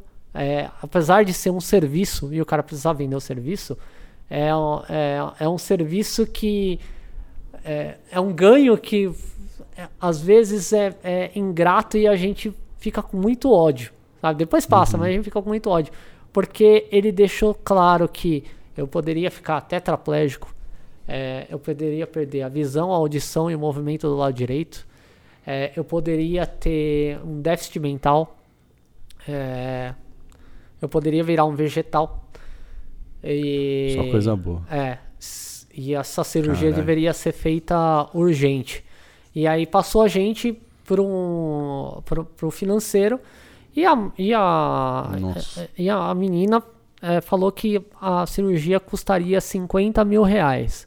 Cara, eu ganhava. Eu tava na indústria já, na época eu ganhava um salário de 4 mil reais Uhum. na indústria. Né? Eu tinha acabado de mudar. Eu não tinha móveis, não tinha nada. Né? Tava devendo muito dinheiro. Então, onde eu ia conseguir 50 mil reais? velho? Sabe? E aí minha mãe falou assim, minha mãe tava junto, minha mãe falou assim, não, eu vou hipotecar a casa. Eu falei, não, você não vai. Se essa. de- Vou falar um palavrão aqui porque cabe. Mas se essa porra desse, desse tumor tá há 20 anos na minha cabeça, ele vai ficar pelo menos mais um, porque eu vou em todos os neurologistas do Brasil. Uhum. E como são as, as coincidências da vida, né? É, meu cunhado, é, ele, ele tinha uma amiga. Essa amiga ela era fonoaudióloga da USP, mas era, ela, ela era uma fonoaudióloga ferrada, assim. Ela dava aula, até esqueci o nome da escola, mas ela dava aula numa escola super tradicional da França. É, e e aí ela falou assim, a gente, ela tava em casa, a gente tava bebendo em casa, né? E ela, a gente falou do problema, tal. Ela falou assim, cara, tem a minha chefe, é chefe do departamento de, de fonoaudiologia, ela é muito amiga do pessoal do, de neurologia. Eu vou falar com ela. né? E aí rolou com elas. E aí ela passou pro chefe de neurologia. O chefe de neurologia falou que queria me atender com urgência. E aí ele, eu falei, falei direto, assim, eu cheguei com a minha mãe no, no consultório e falei assim, a primeira coisa que eu quero saber, eu vou morrer ou não? Ele falou assim, na minha mão não.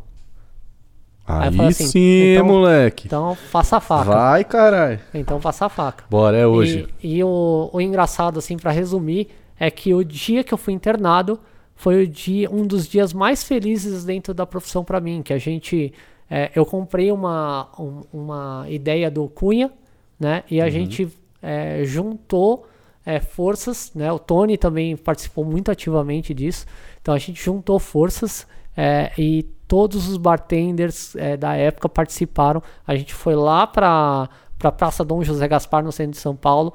Montamos uhum. um barzinho lá da, da Clés Eventos, lá do Roberto, do Guga Munari. E cada um trouxe um ingrediente e a gente Sim. trocou um, um drink por uma doação de água e leite em pó que a gente conseguiu uma pessoa para levar para Mariana. A uhum. gente conseguiu quase é, mil litros de água e conseguiu, acho que 200, 200 quilos de leite em pó. Sim. Então foi assim uma coisa que a gente fez sem dinheiro, foi só, cara, vamos fazer, vamos fazer. E, e, eu deixei o dia pela metade para me internar e sei lá o que ia acontecer depois. E aí foram. E aí rolou.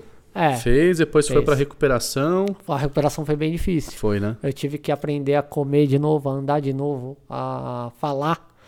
É, ouvir as pessoas falar me cansava tampão, demais. Né, no, no Fiquei com olho, tampão no olho por muito tempo.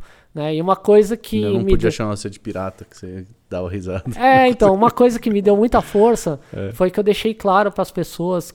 Cara, duas pessoas que me ajudaram muito, por incrível que pareça, foi o Silas e o Bob. Né? Então, porque eu falava, é, conversava com os caras, falava assim, cara, não tenha dó de mim, não. Não vem se despedir porra nenhuma que eu não sou vaso ruim. Não vai uhum. ser agora, não. Então os caras brincavam comigo. O, o, o Bob olhava pra mim assim no meio de todo mundo e falava assim: Que é? Que você tá olhando meio de lado aí pra mim? Sabe? e, e, assim, sabe? Tipo, isso fazia. É, é, era uma questão de pertencimento, sabe? Tipo, não vinha aquela coisa, aquela energia ruim de tipo, poxa, você se vai, né? Não, não é. vou cacete, eu vou ficar aqui. E, e para mim, na profissão, foi difícil porque eu fiquei por quase um ano com um gosto horrível de metal na boca. Eu tive que reaprender o sabor de tudo. Foi bem difícil. Caramba, que doideira. Foi bem difícil. Mas estamos vez... aí agora. Estamos aí, né? Estamos aí. Estamos aí. Você tá. Essa é a desculpa pra ser feio agora. Cê... Não, você tá belo, você tá gato. Você melhora a cada ano. Tá, depois eu te pago. Sabe quem quer falar com você? Vixe, mais um? Hoje tem muita gente Putz, aqui, cara. que legal, cara. Eu tava com preguiça de fazer pergunta, aí eu falei, vou convidar o pessoal para falar. Oi, eu sou a Ellen Souza, sou colunista e trabalho com sustentabilidade dentro do balcão. E acompanho há bastante tempo o trabalho do Marco. Adoro muito o trabalho do Mariatti, principalmente com educação. E a minha pergunta é justamente sobre isso. Hoje a gente tem muitas ferramentas que a gente pode escolher para estudar e tudo mais. E eu queria saber como que ele enxerga esse estudo no futuro, é, como com muitos meios digitais. Beijo, até mais. É mesmo, né, cara? Hoje a gente tem aí, vai, vamos pensar, uns três, quatro sites que falam de coquetelaria no Brasil, né? Sim. É, como que você acha que vai ser daqui 10 anos? Eu, eu vejo pouca gente é, se mexendo para desenvolver. A gente vê pouca gente se mexendo para desenvolver a educação na coquetelaria desde sempre. Uhum. E eu vejo pouca gente se mexendo para desenvolver é, o, o, o, digital. Né? É, a gente já vê alguns estudos de, de profissões que podem acabar com o tempo por causa do digital. No nosso caso, nossa profissão é muito de relacionamento. Uhum. Né? Então, é, dificilmente isso vai acabar um dia. Né? Talvez, a, talvez todos que estejam ouvindo não, não, não vão chegar nessa época. Sim. E então o, o, digital ele, ele te ajuda muito no a minha intenção de fazer o bartender mindset, por exemplo, no digital era alcançar as pessoas. Então pessoas que não têm condição de viajar é, para São Paulo para e pagar um curso, né, para fazer o curso, porque vai ficar vários dias aqui, né? É, poder fazer no conforto da casa dela. Eu tenho, uhum. eu tenho bartender que é meu aluno de Ananindeua.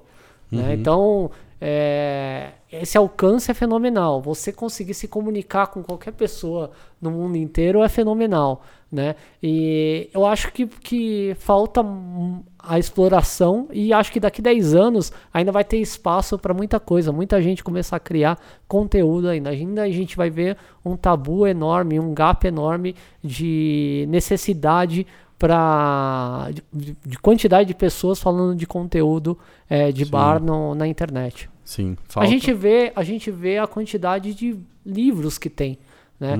Ho- Hoje é, é muito difícil é, publicar um livro, mas não é difícil publicar um e-book, por exemplo. Sim. Então sim. a gente vê a cada semana um, um novo consultor financeiro lançando um e-book de, de investimento. Uhum. Mas quantos você viu na última década de coquetelaria? É só. Dois. Então. Muito ruim. Então, então ou se não é, é livro que é passado pro e-book, né? Então é- Sim, sim. é, só é, é, é só sentar na cadeira e escrever. A profissão está muito fragmentada também, né? A gente não consegue se conectar por um por- é, em algum lugar assim específico. Então, e, e além do fato que eu acredito que mais da metade dos profissionais dessa área não sabem que são profissionais dessa área. Sim, Eles acham que eles são mã- mão de obra aleatória.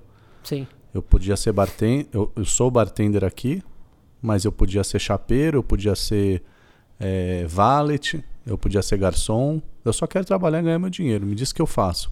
sim. Então eu acho que esse é, essa é a grande realidade aí.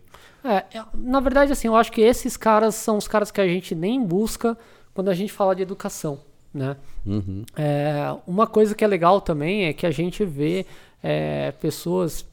A gente estava falando mais cedo de uma pessoa, eu não vou falar porque o nome dela, porque isso pode ocasionar algum, algum desconforto da pessoa. Mas para mim. Falou é, do Silas, eu entrego. é, não, o Silas, o Silas não, o Silas não é mesmo, aí ele vai ficar puto. É, o... Soco no baço. Ele Eu contou tinha, disso? eu tinha medo. Não, ele fazia isso comigo. Que eu brincava com ele, ele, fala, ele vinha pertinho assim de mim e falava assim: a próxima vez eu vou dar um soco no baço. Sério, aí eu. E um, e um dia eu passei do limite, né? E ele me deu um soco no baço, cara. Aquela mão gorda fechada assim. Doeu, Silas. Tô lembrando até hoje isso. O... Do que a gente tá falando? Cara, tem uma história boa disso daí, de soco no baço, que eu vou contar. A, a, a vingança do soco no baço. É. É, tem um, um rapaz que a gente falou hoje cedo, Uhum. que é um cara que pra mim, é, se eu fizer um- um- uma lista de 10 pessoas que eu acho que tem uma cabeça incrível tecnicamente na coquetelaria, esse cara tá entre uma delas, Uhum. tá? E é um cara que talvez 90% dos bartenders nem sabe o nome. Sim. Porque ele se esconde, ele não desenvolve outras habilidades. É, né? Então, verdade. talvez para mim seria o principal nome do Brasil fora do país se ele desenvolvesse outras, outras habilidades. E eu acho que se ele, se ele desenvolvesse é, né? as outras habilidades, ele ia passar a ser julgado, é, ia deixar de ter esse, esse essa, Pode ser. essa questão aí, sabia? Tem, tem muita gente. Eu acho que o trabalho que ele faz, assim, essa pessoa não aparece muito, né? Só pra Sim. gente co- completar aqui pra quem tá ouvindo, não aparece muito no mercado. É incrível, tem uma mão incrível, maravilhosa. E decidiu, de um jeito ou de outro, fazer o seu trabalhinho é, offline. Não quer dizer que daqui dois, três anos alguém não vai Não bater o olho nessa, ne- nessa pérola que tá aí vai colocar ele num lugar que vai, Sim, vai sim, ser. sim. E não tem nada de errado também. E seria incrível. É só, é só uma. Não tem nada Exato. de errado se ele quiser fazer isso para sempre. Sim. Mas é só uma possibilidade. Uhum. né? Que... Sim. Ô, Marco, eu queria, queria voltar um pouquinho atrás, porque eu falei que eu ia falar uma coisa que eu nunca falei, né? É verdade. Então, uma coisa que eu, eu me guardei, né? Minha mãe me criou para ser um cara muito forte. Né? É, eu tive vários problemas em casa, não meu, né? Mas é, com a questão de paternidade e tudo. E minha mãe me criou para ser um cara que não fosse. Eu tive um- o melhor exemplo em casa de como não ser um pai. Uhum. É, e eu sempre guardei as coisas muito pra mim. Muito. Eu nunca quis dividir nada meu e quis, quis trabalhar em cima disso.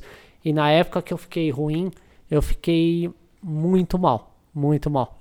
Né? Porque, independente do shape de grilo, cara, você se vê no espelho de um jeito, depois você se vê de É. outro. É, assim, é, po- pode parecer besteira pra quem tá ouvindo, mas quando você vive essa mudança, você bate uma, um desespero, sabe? Sim. Bate uma tristeza. Sim.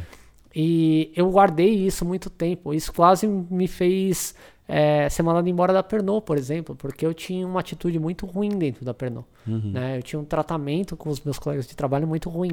Né? Então, Sim. uma coisa que, que é importante é que, principalmente à noite, cara, é, quem trabalha à noite é muito só.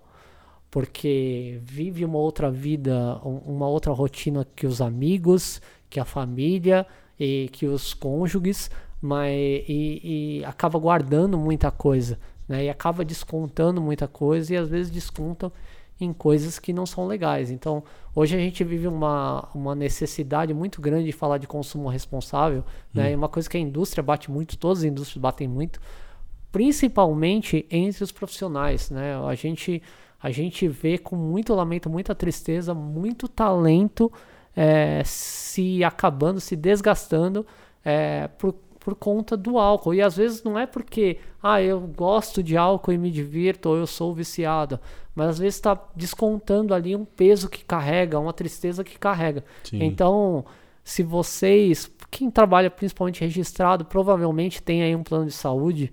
Se não tiver, guarda um pouquinho, pega o plano mais barato tem e vá conversar com alguém, vai conversar com um psicólogo, alguma coisa. É, Sim, conversa, desabafa, sabe? Porque é necessário soltar e guardar, nunca é bom, cara. Pra mim não foi bom, mesmo eu, eu fazendo muito isso na minha vida inteira. E acho que para as pessoas que não estão acostumadas a ter esse peso, deve ser pior ainda. Então, é um adendo aí. Sim. E ó, você me fez lembrar de uma coisa que eu vou aproveitar e vou compartilhar com você, uma sugestão para você assistir Boa. e para todas as pessoas aí que vão gastar um tempinho é, nos próximos dias aí, podem assistir um conteúdo bem legal. É um documentário que saiu mês passado, acho, de um site super importante aí nos últimos na última década, que é o Papo de Homem. Sim.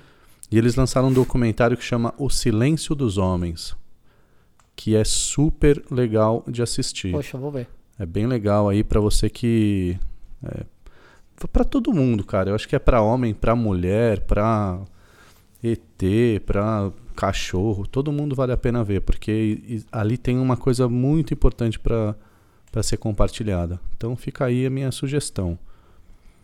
E sabe quem quer falar com você agora? Mais um! É verdade, cara. Poxa, aqui que é um legal. festival. Boa noite, pessoal. Quem fala aqui é o Alex Miranda, do Mixen, aqui do Rio de Janeiro. É um grande prazer participar aqui desse projeto legal que é o Bar Talks. Queria fazer uma pergunta para o Mariatti. Mariatti, você que trabalha na Pernod Ricard, com várias marcas de bebida, vários estilos, é, a gente sabe que hoje em dia o gin ele continua ainda forte, crescendo cada vez mais, com marcas nacionais com grande destaque no mercado mundial. Eu queria saber qual seria, o que você acha é, que seria o próximo destilado do momento? Qual será a próxima moda? Qual será a- o próximo destilado do momento? Grande abraço, pessoal. Cara, E aí? que saudade do Alex, cara. Faz muitos anos que eu não vejo o Alex. É, obrigado, irmão, pela pergunta. É, tem muita aposta, né? Então, eu acho que assim, quando a gente fala de mercado de consumo, a gente tem uma grande bola de cristal no Brasil. Ó, atenção, bartender. A grande bola de cristal do mercado de consumo em geral, bebidas, comida, roupa, é os Estados Unidos. Então, tudo que a gente tem de sucesso nos Estados Unidos possivelmente consegue ser sucesso aqui. Até a forma de ganhar a eleição. É, aí o vamos falar aí dos destilados. Existe aí uma tendência mundial do rum, né? Que eu ouço muita gente falar da tendência, nova tendência do rum. A gente como indústria a gente aposta muito, né? Que a gente tem uma marca que a gente gosta muito, que é a Havana Club, mas é, eu vou dar uma de Warren Buffett, né? No estilo buy and hold de comprar ações, né? Você compra, segura elas por muitos anos, né? E você vira sócio da empresa mesmo. É, e eu acho que a coquetelaria ela respeita muito uma linha do tempo. Né? Então, quando você pega é, o desempenho das bebidas é, na história da coquetelaria mundial, a, o gin é um grande exemplo de, de, de coração jovem. Ele dá picos e altos picos e altas quedas, altos picos e altas quedas. E a bebida que mais tem uma linha tênue, que parece morta, mas é um equilíbrio eterno, é a vodka. Então, a gente teve várias modas durante todas as décadas da coquetelaria e a vodka teve presente em todas, né? No início e no fim das modas. É, eu não acredito que seja uma nova tendência, mas eu acho que a vodka sempre volta e eu acho que ela está numa fase que ela pode voltar com um desafio para o bartender, né?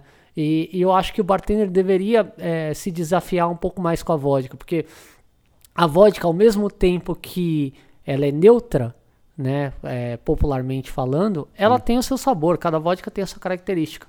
E o, o, a coisa mais difícil que existe é você trazer um coquetel em que a vodka tem a valorização do sabor que ela propõe, né? Porque uhum. é, tudo em excesso dentro de um drink com vodka, ele, ele acaba perdendo um pouco de característica. Então acho que esse é um grande desafio, por exemplo, para o bartender é, de alta coquetelaria, de alto desempenho, é, trabalhar com a vodka. Então eu acredito que sempre a vodka volta. Mas acho que o rum ganha força com o investimento da indústria. Só que no Brasil tem uma grande diferença que é o costume com a cachaça. Então, é, comparando álcools de cana, a gente tem um desenvolvimento do, do consumidor com a cachaça é, que, por diversos motivos, ele estacionou. Né, ele não consegue evoluir mais do que já evoluiu em todo esse tempo, que já foi bastante, uhum. perto do tempo que a cachaça existe. Mas acho que o rum cresce um pouquinho e talvez as pessoas se decepcionem um pouco é, comparando essa evolução com o gin. Mas acho também que tem um outro, um outro coadjuvante aí que corre por fora, que são os aperitivos. Hum. Então acho que. Olha, anotaram os... as suas recomendações aqui de Rafael Mariatti. Então acho que a, Vodka, o mercado. Rum e aperitivos. Eu acho que o mercado está começando, o mercado brasileiro está começando a, o, o, consumidor comum está começando a perceber o valor nesse tipo de bebida. Né? Uhum. E, e não só aperitivos é, de destilados, mas os vermutes mesmo, né? Os, os, os vinhos aromatizados, enfim. É, a, a própria Pernod né? Não, não fazendo uhum. propaganda, mas a própria Pernod acabou de trazer dois. Pode fazer que eles te pagam para isso. a própria Pernod acabou de trazer dois Quais? aperitivos, que é o Lillet e o Ramazotti Rosato. Sim. Né? São aperitivos leves e fáceis comerciais, né? Mas é, uma, é a entrada, né? É a, a é, é o, o aprendizado da adição para o consumidor, para ele aprender a fazer a fórmula de Bhaskara lá na frente com Fernet, Campari, enfim, outros aperitivos que estão bastante tempo no mercado e que o bartender conhece muito bem. Mas eu apostaria nessa linha aí. Eu apostaria, sabe em quê? Hum. Bourbon. O, o bourbon, é, é, se a gente falar dentro da coquetelaria, ele já tem um espaço grande dentro da, cate, da categoria de bebidas envelhecidas, né? Mas é... eu acho que ele rouba espaço agora. Ele, acho que ele rouba a cena dos brancos. Ah, rouba, as... roubar a cena dos brancos. É, eu acho que as pessoas elas estão cansando, elas saíram do. entraram no ciclo da vodka, né? Que durou aí 10 anos, entraram, entraram no ciclo do gin, que é a vodka aromatizada. Sim. Ou seja, já que era uma história. E aí elas tão, vão sair, acho que talvez o gin vai durar mais uns 3 anos, pensando em volume, né? Porque tem ainda lastro para crescer. E, e aí a gente vai querer mais personalidade, mais história, mais sabor.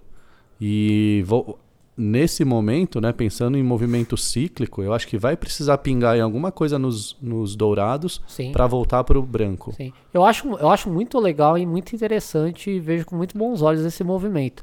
O, o problema é a indústria ver isso em números. Sim. Se a indústria não traz novos rótulos é, um, e colocar uma força maior nisso, é, acho complicado. Então, é, gosto, mas eu pessoalmente, assim, não. não talvez é, com o que a gente tem, o bartender começar a enxergar que existe mais possibilidades com, com, com o whisky americano, seja, sei lá, o, Rye que tem uma marca aqui, uhum. ou seja o Bourbon, mas é, acho que Pode ser, mas é, em outro momento.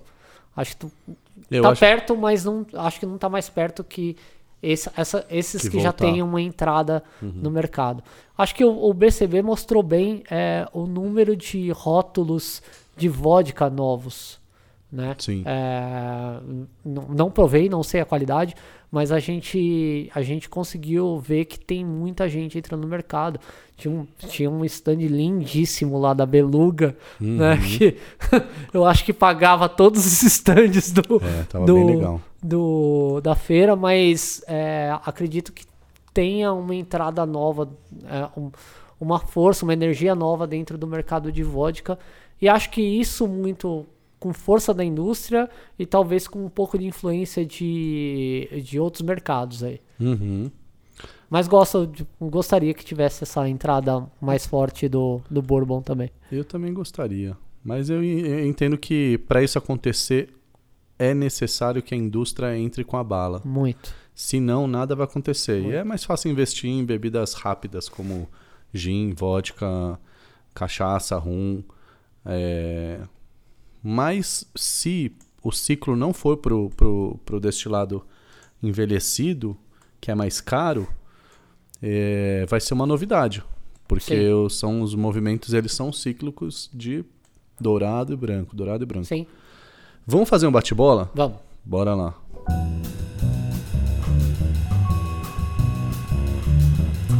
Qual é o seu drink favorito hoje e por quê? Que difícil, cara. É o meu drink favorito hoje, sempre. Já foi alguns, mas é, depois que eu entendi, eu, eu tive essa, essa passagem pela indústria, eu entendi que é, o melhor drink é aquele que todas as pessoas entendem, todas as pessoas poderiam fazer, né? E, e poderiam cobrar de ser melhor. É o Old Fashion. Porque o Old Fashion é o Old Fashion com qualquer destilado envelhecido. Então Sim. você consegue é, manter o padrão de uma bebida, é, fazer uma degustação técnica dessa bebida e, e, e, e provar essa bebida de uma forma suave e rápida, sem, sem muitos movimentos, né? É, utilizando a estrutura do Old Fashion. Que Eu sou combina, muito. Que combina muito bem com a sua, a, a- sua descrição da teoria do, do David, A. Embury. ele próprio, né? É, isso aí. Quando você contou isso meia hora atrás, eu tava pensando exatamente no Old Fashion. É, o, o- Como a é que é? versão, Repita. a minha versão favorita é com brand. Eu adoro, eu tomo muito, muito não, tá, galera? Mas assim, em casa, quando eu faço um coquetel pra eu tomar, é um brand old fashion. Pego lá meu martelzinho VSOP e, e faço um old fashion. Às vezes mudo, mudo o, o- o- a forma de adoçar. Gosto muito de usar, ao invés de açúcar, uso um pouquinho de mel de agave e mudo também o bitter um pouco às vezes. É. Mas é, para mim é, é o coquetel que funciona em qualquer bar, porque qualquer bartender consegue fazer. Funciona em qualquer casa, porque qualquer pessoa consegue fazer. Né? Quando a gente fala assim, ah, mas eu não sei onde comprar bitter, fala assim, ah, tem, tem Campari, tem Fernet na sua casa, ou tem no mercado, no extra lá que você vai. Se tiver, você vai conseguir fazer. Uhum. Óbvio que não tem a mesma potência, mas você vai conseguir fazer. É, eu gosto do meu Old Fashion com dulçor de maple Dá um também. e... Você é e- rico. É, não, não, é, não. é Só guarda um pouquinho, bota só um cheirinho assim, ó. E, e tirando, né? Acho que já nem se usa isso mais. Mas alguns lugares e algumas receitas ainda levam água com gás, né? Sim. Um splash. Que é uma coisa antiga. E tirando essa água com gás e deixando diluir mais tempo no gelo. Então esse é meu old fashion perfeito. E nada de gelo esférico no meu old fashion, pelo amor de Deus. Eu tenho pavor de drink que eu não ouço o gelo batendo no, no vidro. Cara, você sabe que você e o Ale estavam falando sobre o gelo e eu tava preparando, tem um vídeo engatilhado e eu não quis fazer pra não falar assim, ah lá, o cara pega conteúdo lá do, do Bartalks e põe no Instagram, né? É, que era justamente o que o Ale falou. Será que todo drink baixo precisa ter um gelo enorme? sabe? Será que o tempo do, de, de consumo daquele drink, a, a, a diluição é do, da, do, gelo feito ali em forminha bonitinho, uhum. até um pouquinho esbranquiçado, é tão grande assim que vai estragar o drink? Então a gente tomou coquetel errado por 200 anos, uhum. sabe? Então os grandes bebedores de hoje, né, que bebem há 40 anos, eles sempre beberam errado e agora eles estão tomando certo. Então eu, eu acho que às vezes tem um preciosismo também nisso que muitas vezes não tem a necessidade desse preciosismo. Sim. Tem lugares que a gente entra e fala assim, cara, aqui eu preciso de um gelo top. Né? É. É, então, menos que isso a gente não aceita. Mas é, esse, esse lugar que a gente. Ah, vamos lá no, no bar que toca pagode, lá vamos, vamos ver o pagode ou tomar chopp Brahma. E aí o cara me vem com um Negroni com gelo é, é, totalmente cristalino. Aí você fala, cara, qual necessidade? Não... É que esse gelo custa, né? As pessoas esquecem Isso. que tem que pagar as contas. Isso. É uma pena. Custa espaço, custa tempo, custa dinheiro. Custa muito. E qual é a personalidade, qual figura você gostaria de servir um drink e ainda não serviu na sua vida? Ai, pode ser uma viva e uma morta? Pode ser quem você quiser, não precisa nem ser pessoa. Se quiser Cara, que seja uma o vida...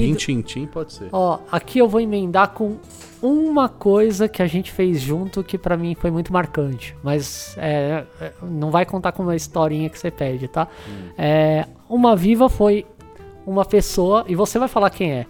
Uma pessoa que eu falava que era meu sonho ver o show dessa pessoa e eu achava que eu nunca ia conseguir ver o show dessa pessoa, porque ela nunca viria pro Brasil. E eu tava do lado da Nora, chorando, ouvindo o cara tocar. Quem é? Tina Turner. Não, sacanagem.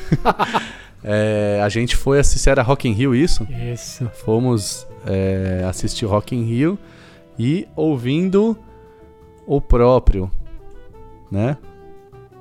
My Sherry Amor. Vai lá, vai lá. Não, tá bom, já. Não, chega. canta pra gente. Não, vai cair a audiência. É verdade. Steve Wonder. Steve Wonder, gente, vocês viram que eu fiz essa pausa dramática porque eu esqueci o nome dele, né? Percebi. E, e, e morto. Foi demais, né, cara? Foi, eu vi foi, você chorando foi, ali. Cara, Olha foi. que coisa incrível. Foi. Ele, ele nem viu. Piadas infames de é, fim de programa, vai, né? Vai, vai. Entrou na lista do MC Guila. Será? É. E, e um morto que é um cara que assim, eu passei a admirar, que é estranho porque é, tem um. É, é, um político que tem um pensamento totalmente contrário do que eu tenho, mas ele tem, teve o poder da dissuasão e, e, e da palavra que nenhuma pessoa no mundo teve, que foi o Winston Churchill. Eu queria muito ter conversado com esse cara no meio de, de uma degustação de um brand old fashioned. Aí, tá vendo? Grandes personalidades. O que, que o mundo ainda não descobriu das suas grandes habilidades e precisa saber agora? Ah. Cara, eu não tenho tantas grandes habilidades assim, mas é, tenho, tenho, tenho coisas que talvez as pessoas não saibam. É, eu, eu cheguei. Você vai, você vai me, tentar me desmentir, mas eu cheguei a ser federado, cheguei a jogar bola, de verdade. cheguei. Treinei por 10 anos capoeira, né? E um dos motivos de eu desistir de vez foi porque eu perdi a audição do lado direito, então não tinha labirinto. Até hoje eu, não, eu, tenho pouco equilíbrio, então em lugares muito estreitos eu tenho que me segurar porque dá a impressão que eu vou cair. Uhum. Então não tive que desistir da capoeira. É, e eu sou um super viciado e amo videogames. Né? Eu sou um game maníaco total, eu sou um gamer Sério? feroz. Né? E é engraçado porque meu filho, ele joga um pouquinho comigo, já ah, cansei, sai fora, né? Tem os joguinhos infantis, tipo os incríveis, Lego. Uhum. E ele sai fora e eu fico lá, que nem doido, num, num jogo tipo que é infantil, eu adoro. Né? Então, esse é uma coisa que talvez é engraçado porque o velho de 40 anos. Não, é, mas tem coisa mais engraçada. É uma criança e a criança é um adulto perto do velho de 40 anos. Você acha que eu não ia contar para as pessoas que você já foi um b-boy? Putz, grilo. É... Foi, foi. Temos tive um fotos. Grupo, tive um grupo de rap. Pelo amor de Deus. Tive um grupo de rap. piora. Dançava break, dançava break. Ó, eu sou do gueto, né, cara? É, cara. Dançava break, já abri show do. Do. Como que era o grupo lá do. A gente abriu show do, do Filosofia de Rua. Já abri show do. Era amigo do, da galera do Sistema Negro, né? É, cruzei, já conheci, tipo, emocionado o Taíde, assim, tipo, apertei a mão do Taíde. Taíde, a gente boa né? demais. Então, é, fo- foi uma fase que não passou, porque eu ainda ouço, né? Eu gosto muito. É, talvez eu tenho, tenho outros ideais e, e, e acho que vejo riqueza em, em outras coisas, um pouco mais, Uhum. mas é uma parte da minha vida que é bem legal, porque putz, eu vivi muita aventura É, é, dançando break, cara. só Pô, no charme. Você se arrepende de quê?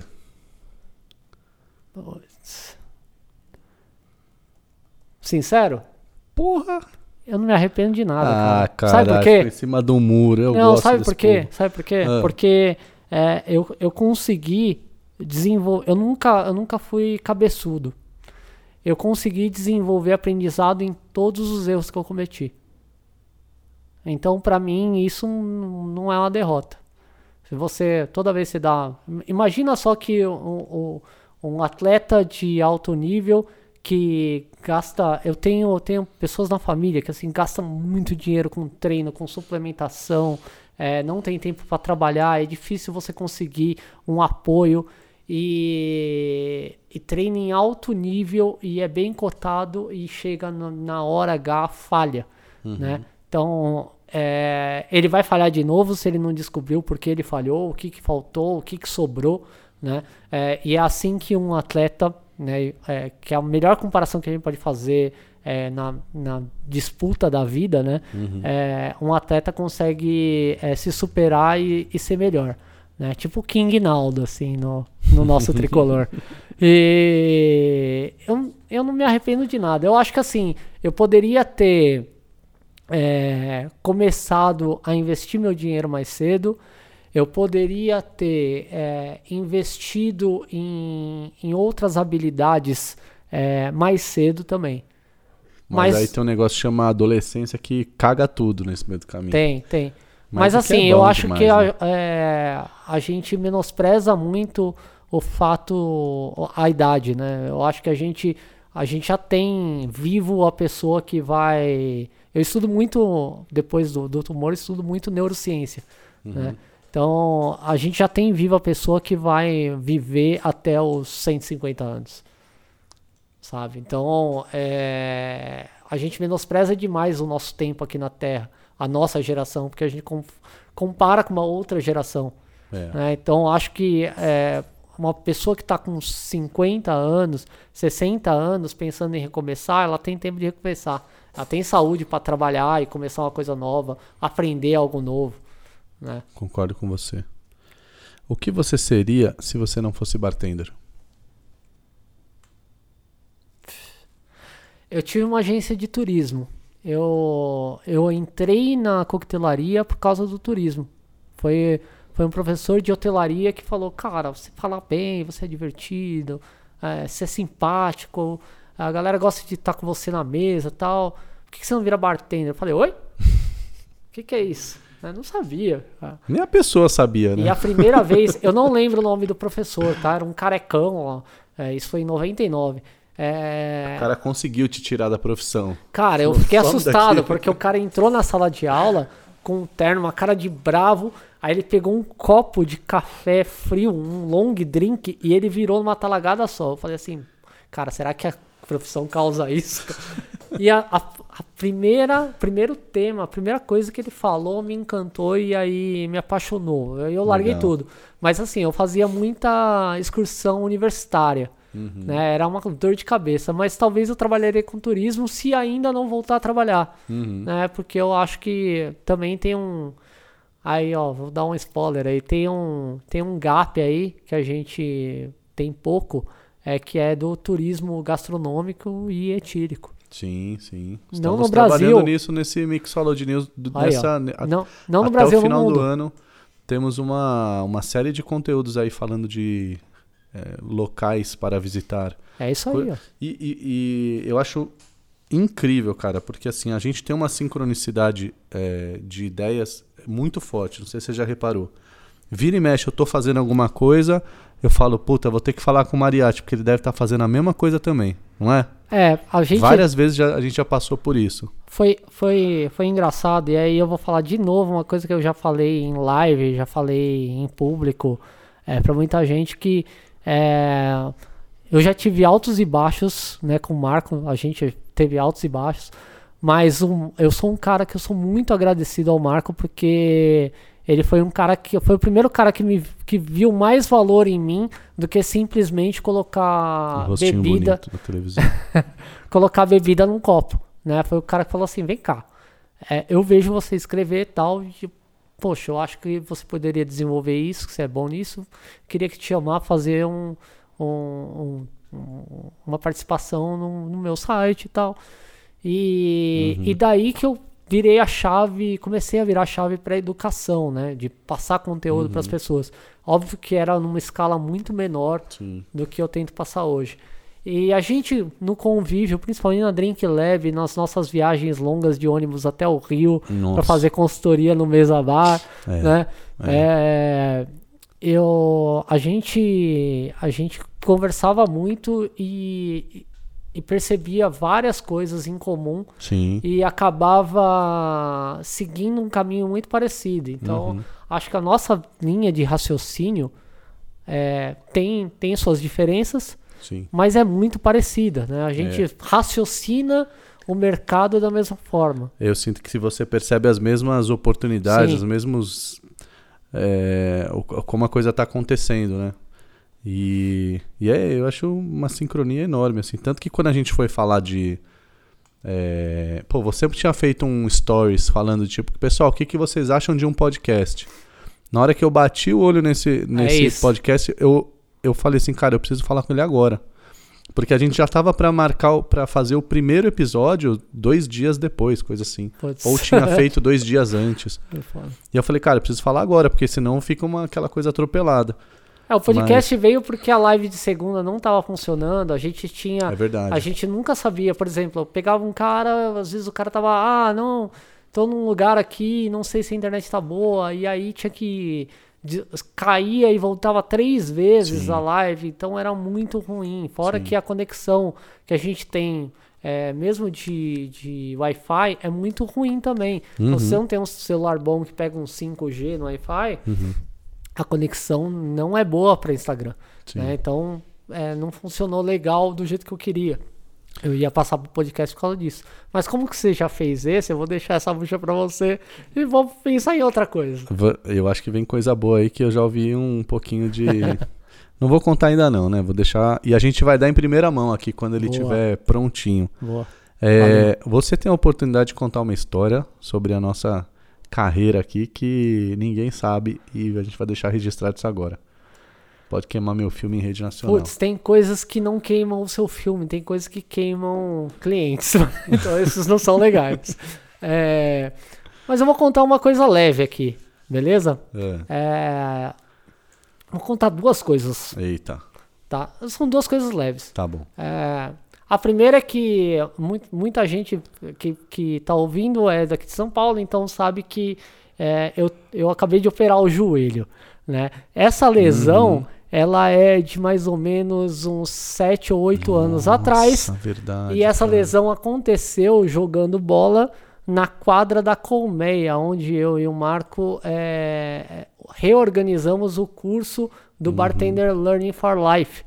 E a gente estava jogando bola com os formados, né? Sim. E eu, num, numa gra- num gracejo, fui, fui é, pedalar, né? E na, naquela pedalada eu en- en- coloquei, engatilhei meu pé na, na, naquele buraco de trave de vôlei e torci o joelho. Então, Foi idêntico à pedalada do, do É. Ronaldinho. e, e, e essa, esse, esse fia da mãe aí, ele tava me marcando. Então a culpa da minha lesão foi dele. Mentira, sério? tava me marcando na hora.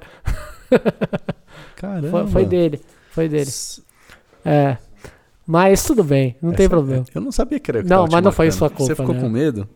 É, fiquei com medo. Aí eu, eu decidi me machucar, né? Tomar 30 pontos depois de 7 anos. Foi legal, joelho. foi legal esse dia. É, não, foi muito legal, Foi cara. legal. Foi muito legal.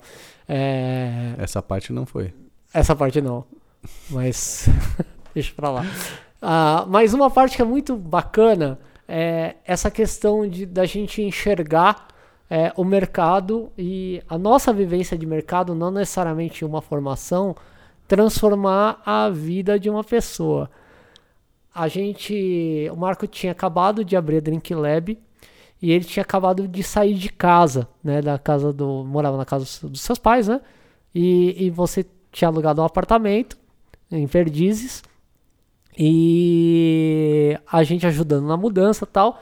É verdade. o, a gente fez uns pranchões e começou a trabalhar na sala da casa do Marco. Né? O, o Nego até fazia umas costelas. Aliás, se o Nego, se você estiver fazendo aquelas costelas ainda, me Nossa. fala que eu vou te convidar para ir lá em casa lá. Tinha uma época que era, era eu, você, o Thiago Nego e a Flávia Pogliani, né? Que Sim. é do Delírio Coffee Shop hoje. Sim, sim. Que sim. time, hein? E, e aí o, a gente ia almoçar num barzinho que tinha na esquina, que era o tiozão, o tiozão, não, o tiozão, né? E aí o tiozão falou assim, "Ô, eu quero, tô, tô abrindo aqui com, com o Zé do Hambúrguer aqui, um, uma hamburgueria e tal, que, eu-" aí ele falou um nome gringo do tipo Burgers e Chablau. Era um tiozão É. super humilde, né? E aí, o, e aí a gente chamava ele sempre de tiozão. Aí É. o Marco falou assim: Cara, que chablau. Chama de tiozão do hambúrguer. E aí a gente desenhou o logo pro cara. A gente fez o branding do, do tiozão do hambúrguer. e foi um puta sucesso a hamburgueria do cara. A gente fez de graça. Foi. Porque o cara era super gente boa e a gente fez tudo. E fez um maior sucesso em Perdizes, cara. A gente Você fez. Tá lá, cara. E eu, por sinal. Tá lá ainda aberto? Eu tô aqui com a minha memória funcionando, aberta aqui. É, visitem, gente. Rua Bartira, é, 1272, em Perdizes. É, Vocês podem falar com o tiozão do hambúrguer. E ele tinha um slogan, você lembra disso? Putz, não lembro, cara. Eu já. É demais pra mim. Ele, ele batia no peito e falava assim: Eu vou vender o melhor hambúrguer, o melhor milkshake do Brasil. Lembra? E aí a gente. E ele queria colocar no logo. Aí a gente não vai dar certo isso, gente. Porque tem muita gente que faz o melhor milkshake do Brasil. Só que não tem ninguém que faz o segundo melhor milkshake do Brasil. E a gente convenceu ele a colocar no logo, que era tiozão do hambúrguer. Dá um Google aí, pessoal, que vocês vão ver. Tiozão do hambúrguer. E embaixo ele colocou o segundo melhor milkshake do Brasil. E, e depois que a gente foi conversar com eles, com, com eles sobre como é que tava rolando, ele falou assim, cara, todo mundo vem perguntar o porquê é o segundo melhor e eles querem provar e qual é o primeiro. Aí ele respondia assim, não, o primeiro eu não sei, não me interessa, mas o segundo só eu que sou. Tá vendo? A Drink Lab foi a primeira betina desse país. Puta, que legal, cara. Olha, eu vou até, vou passar a tomar um hambúrguer de graça, tomar um milkshake de graça Cara, minha lá. mulher, quando trabalhava na CBN, ela pedia. Aí ela, ela falou assim: Ah, eu tô, comi um tiozão do hambúrguer. Eu falei: Tiozão do hambúrguer? É, é uma hamburgueria que tem perdido. Eu falei assim: Ah, tá. Conheço bem. Aí eu contei a história pra ela. É muito legal. é cara. doideira, né, cara? Como, como são as coisas. Vamos pro momento Nostradamus? Vamos. Me fala qual é um bartender que você tá vendo evoluir nos, último, nos últimos tempos, que você acha que ele vai ser uma, é uma grande promessa para os próximos anos. Um só. E não vem passar pano em ninguém não aqui não. Putz, não é passar pano, cara. É. E começou. É que, eu, é que eu acho que é, é difícil fazer essa projeção, é, porque eu acho que existem ainda muitas necessidades, é, muitos buracos que todos os bartenders precisam preencher. É, mas eu vejo com muito bons olhos. Vamos falar do, do trabalho de bar, né? É, eu gosto muito e eu acho que é um cara que. é, Ele é muito parecido comigo, é o Vasco da Gama, ele sempre bate na trave em campeonato e tal. e é um cara que muita gente gosta muito do trabalho dele regionalmente, que é o Kodama. Kodama, eu gosto Kodama. muito do trabalho do Kodama. Acho que Diretamente de Curitiba. é, acho que é um cara que ainda vai render muito trabalho, vai, vai render muito bafafá, não só na República de Curitiba, mas também no resto do Brasil. Acho que é um cara que tem muito a crescer e muito a agregar aí pro mercado. Você acha que ele é Lula livre ou Lula preso? Ah, cara, não me importa. Acho que. A Pergunta gente, idiota, a gente, a gente tem que só, só se, ver, se ver livre da, das tristezas que a gente vive hoje. Só isso. Caramba, agora você falou bonito, hein? E eu que não tava fazendo nada enquanto você tava falando, fui pesquisar aqui o tiozão do hambúrguer. O tiozão do hambúrguer. E sabe o que eu descobri na página o do Facebook? come no tiozão. Ele foi indicado como o melhor hambúrguer de São Paulo pela Veja. Chupa W Brasil. Washington Oliveto, contrata a gente aí. Meu Deus, isso não é possível. Vamos terminar essa bodega? Saideira. Se essas fossem as suas últimas palavras, o que você diria para o seu filho? A última, pala a última frase que eu falaria pro meu filho é: todo mundo espera aquela coisa muito. É, voz do Cid Moreira, né? Se você parar de torcer pro São Paulo, para qualquer outro grande do Brasil, você tá ferrado na minha mão. Eu volto para te pegar.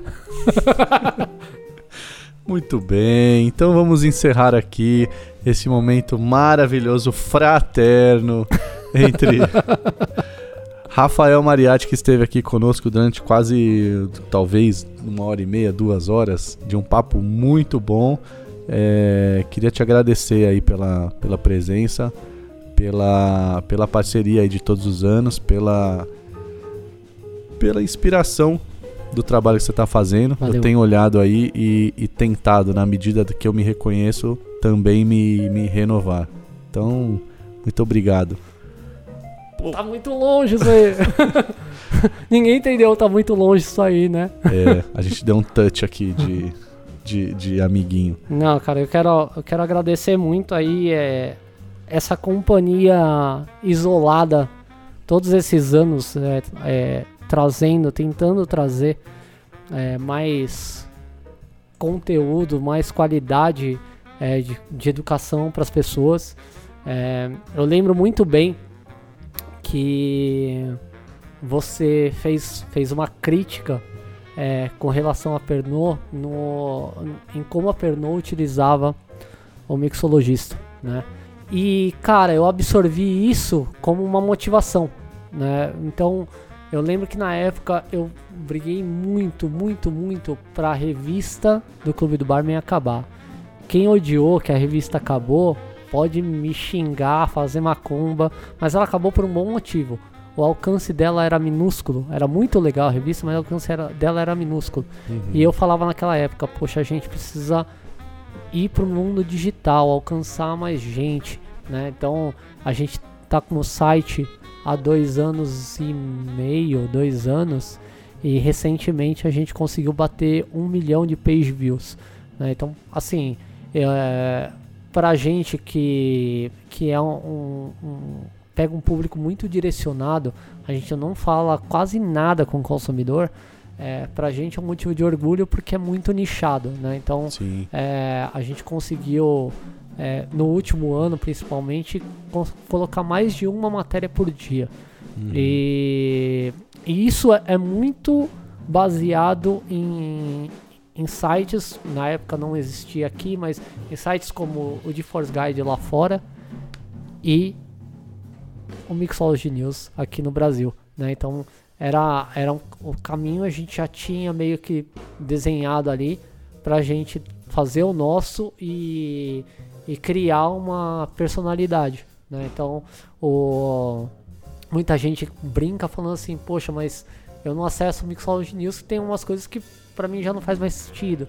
Mas uhum. quantas crianças carentes a gente tem no é. Brasil que nunca tiveram nada disso e acabou é, que o, o Mixology News, não, desculpa, o Clube do Barbie acabou por começar a estudar Sim. algumas questões por causa de, dessa iniciação do Clube do Barbie, que foi como a gente começou as videoaulas também, Sim. tentar dar aulas que não tinham em escola, né, que fossem pontuais, que eles não precisavam de uma sequência, mas para abrir um raciocínio do, do bartender, né? O que a gente quer é só isso, é, é que mais pessoas pensem melhor na coquetelaria uhum. e não uhum. façam somente o melhor coquetel. né? Então, agradecer você também por ser inspiração pra gente também. Muito né? obrigado, E- cara. Obrigado sempre. Muita gente me pergunta, só pra acabar, muita gente me pergunta, fala assim, é, mas o Clube do Barman é concorrente do Mixology News? Deixa eu explicar Não uma coisa. como. Na internet não existe concorrência. É, existe só concorrência de ego. Esses vlogger aí, é, famoso de YouTube, eles são concorrentes porque eles, eles acham que um tá comendo espaço do outro. É, a gente não. O cara que lê o Clube do Barman, ele não deixa de ler o Mixology News porque ele lê o Clube do Barman. Ele lê o Mixology News e lê o Clube do Barman. Sim. Né? Às vezes, o mesmo tema é, com propostas e ideias e Exatamente. conceitos diferentes. Então, não existe é, concorrência entre sites de coquetelaria Sim. ou conteúdos digitais. Existe complemento, existe coisas que eu acredito que talvez o Marco não acredita, é, opiniões que eu tenho, às vezes que o Marco não tem, e que ele tem e que eu não tenho, mas isso faz parte do mercado, é como a gente É. enxerga o mercado. Tá? Então, E que bom que tem, cara. Eu vou, vou fazer aqui aproveitar também, porque o Clube do Barman, ele, ele é um. ah, ele é pro Mixology a maior inspiração hoje no Brasil, né? É, porque está sendo feito um trabalho primoroso aí de, de, de jornalismo. É, e que bom que tem, cara, porque de fato eu aprendi a jogar o jogo e, e a fazer o trabalho bem feito do Mixology quando eu comecei a ter olhar do meu lado e falar, pô, eu tenho parceiros fazendo coisas boas também. Porque quando, sei lá, nos primeiros sete é prazeroso anos, você você buscar fala uma assim, mais. ah, né? tanto faz se eu escrever, tanto faz se a gente colocar alguma coisa no ar, se a gente for atrás de uma história. E, e o Mixology, ele, ele se emancipou mesmo, né? Ele, ele se resolveu, ele se libertou quando eu me libertei da ideia de escrever para as pessoas que eu admiro é, profissionalmente, para as pessoas que são é, gênios da coquetelaria, para as pessoas que são é, super bem servidas de informação. A verdade é que o Mixology hoje ela escreve para uma massa gigantesca do Brasil inteiro, que aumenta a cada dia que passa, porque eu já não estou mais preocupado em escrever na linguagem de quem sabe muito. Eu estou preocupado em escrever na linguagem de quem precisa aprender muito. Então, é, esse, esse é o momento que o Mixology realmente fez uma curva violenta, que foi a partir de, do começo aí de, de 2016, né? Eu queria só fazer um disclaimer que, que- com, com relação ao, ao, ao conteúdo do Clube do Barman, né?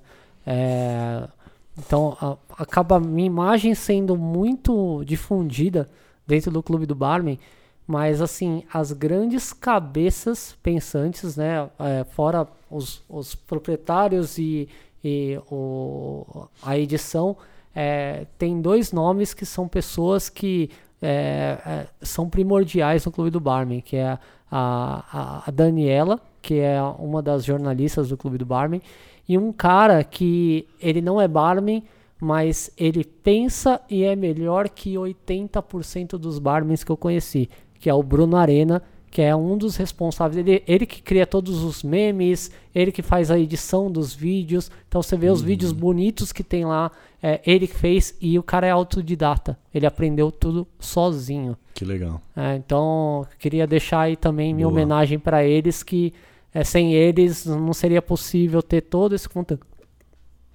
Sem eles não seria possível ter todo esse conteúdo de qualidade também. Boa.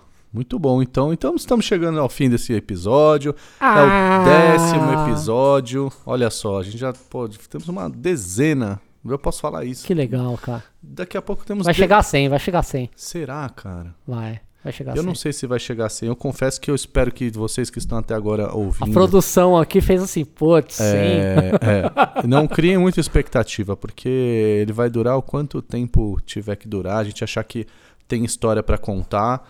E, e, e talvez um dia ele se reinvente. Profissionalismo de Instagram. Quem acha que tem que chegar a 100, posta lá a, a fotinha do Spotify lá do, do, do episódio no Instagram, no Story e marca lá é, mix, é, Bartalks 100. Caramba, aí eu. Aí? Hashtag Bartalks 100. E Olha marca aí. lá o Mixology News. Como é que é então? Hashtag Bartalks 100. Ótimo. Então tá bom, vamos ver que vai dar isso aí, hein? Vamos ver, hein? Então, Depende muito, de vocês. muito obrigado pela sua presença, Rafael Mariatti. Nós. Muito obrigado pela presença de você que está nos ouvindo até agora. Valeu, galera. E aí você pode enviar para o Mixology News no Instagram ou pelo e-mail contato@mixologynews.com.br seu comentário de quem que você quer ver no próximo episódio. A gente já está recebendo milhares, centenas, bilhares de comentários pedindo pessoas. Então, nos vemos semana que vem, se tudo correr muito bem. Minha mãe mandou um monte de carta, acho que foi isso. Mandou cartas, é incrível. Chuvas de cartas. Chuvas de carta.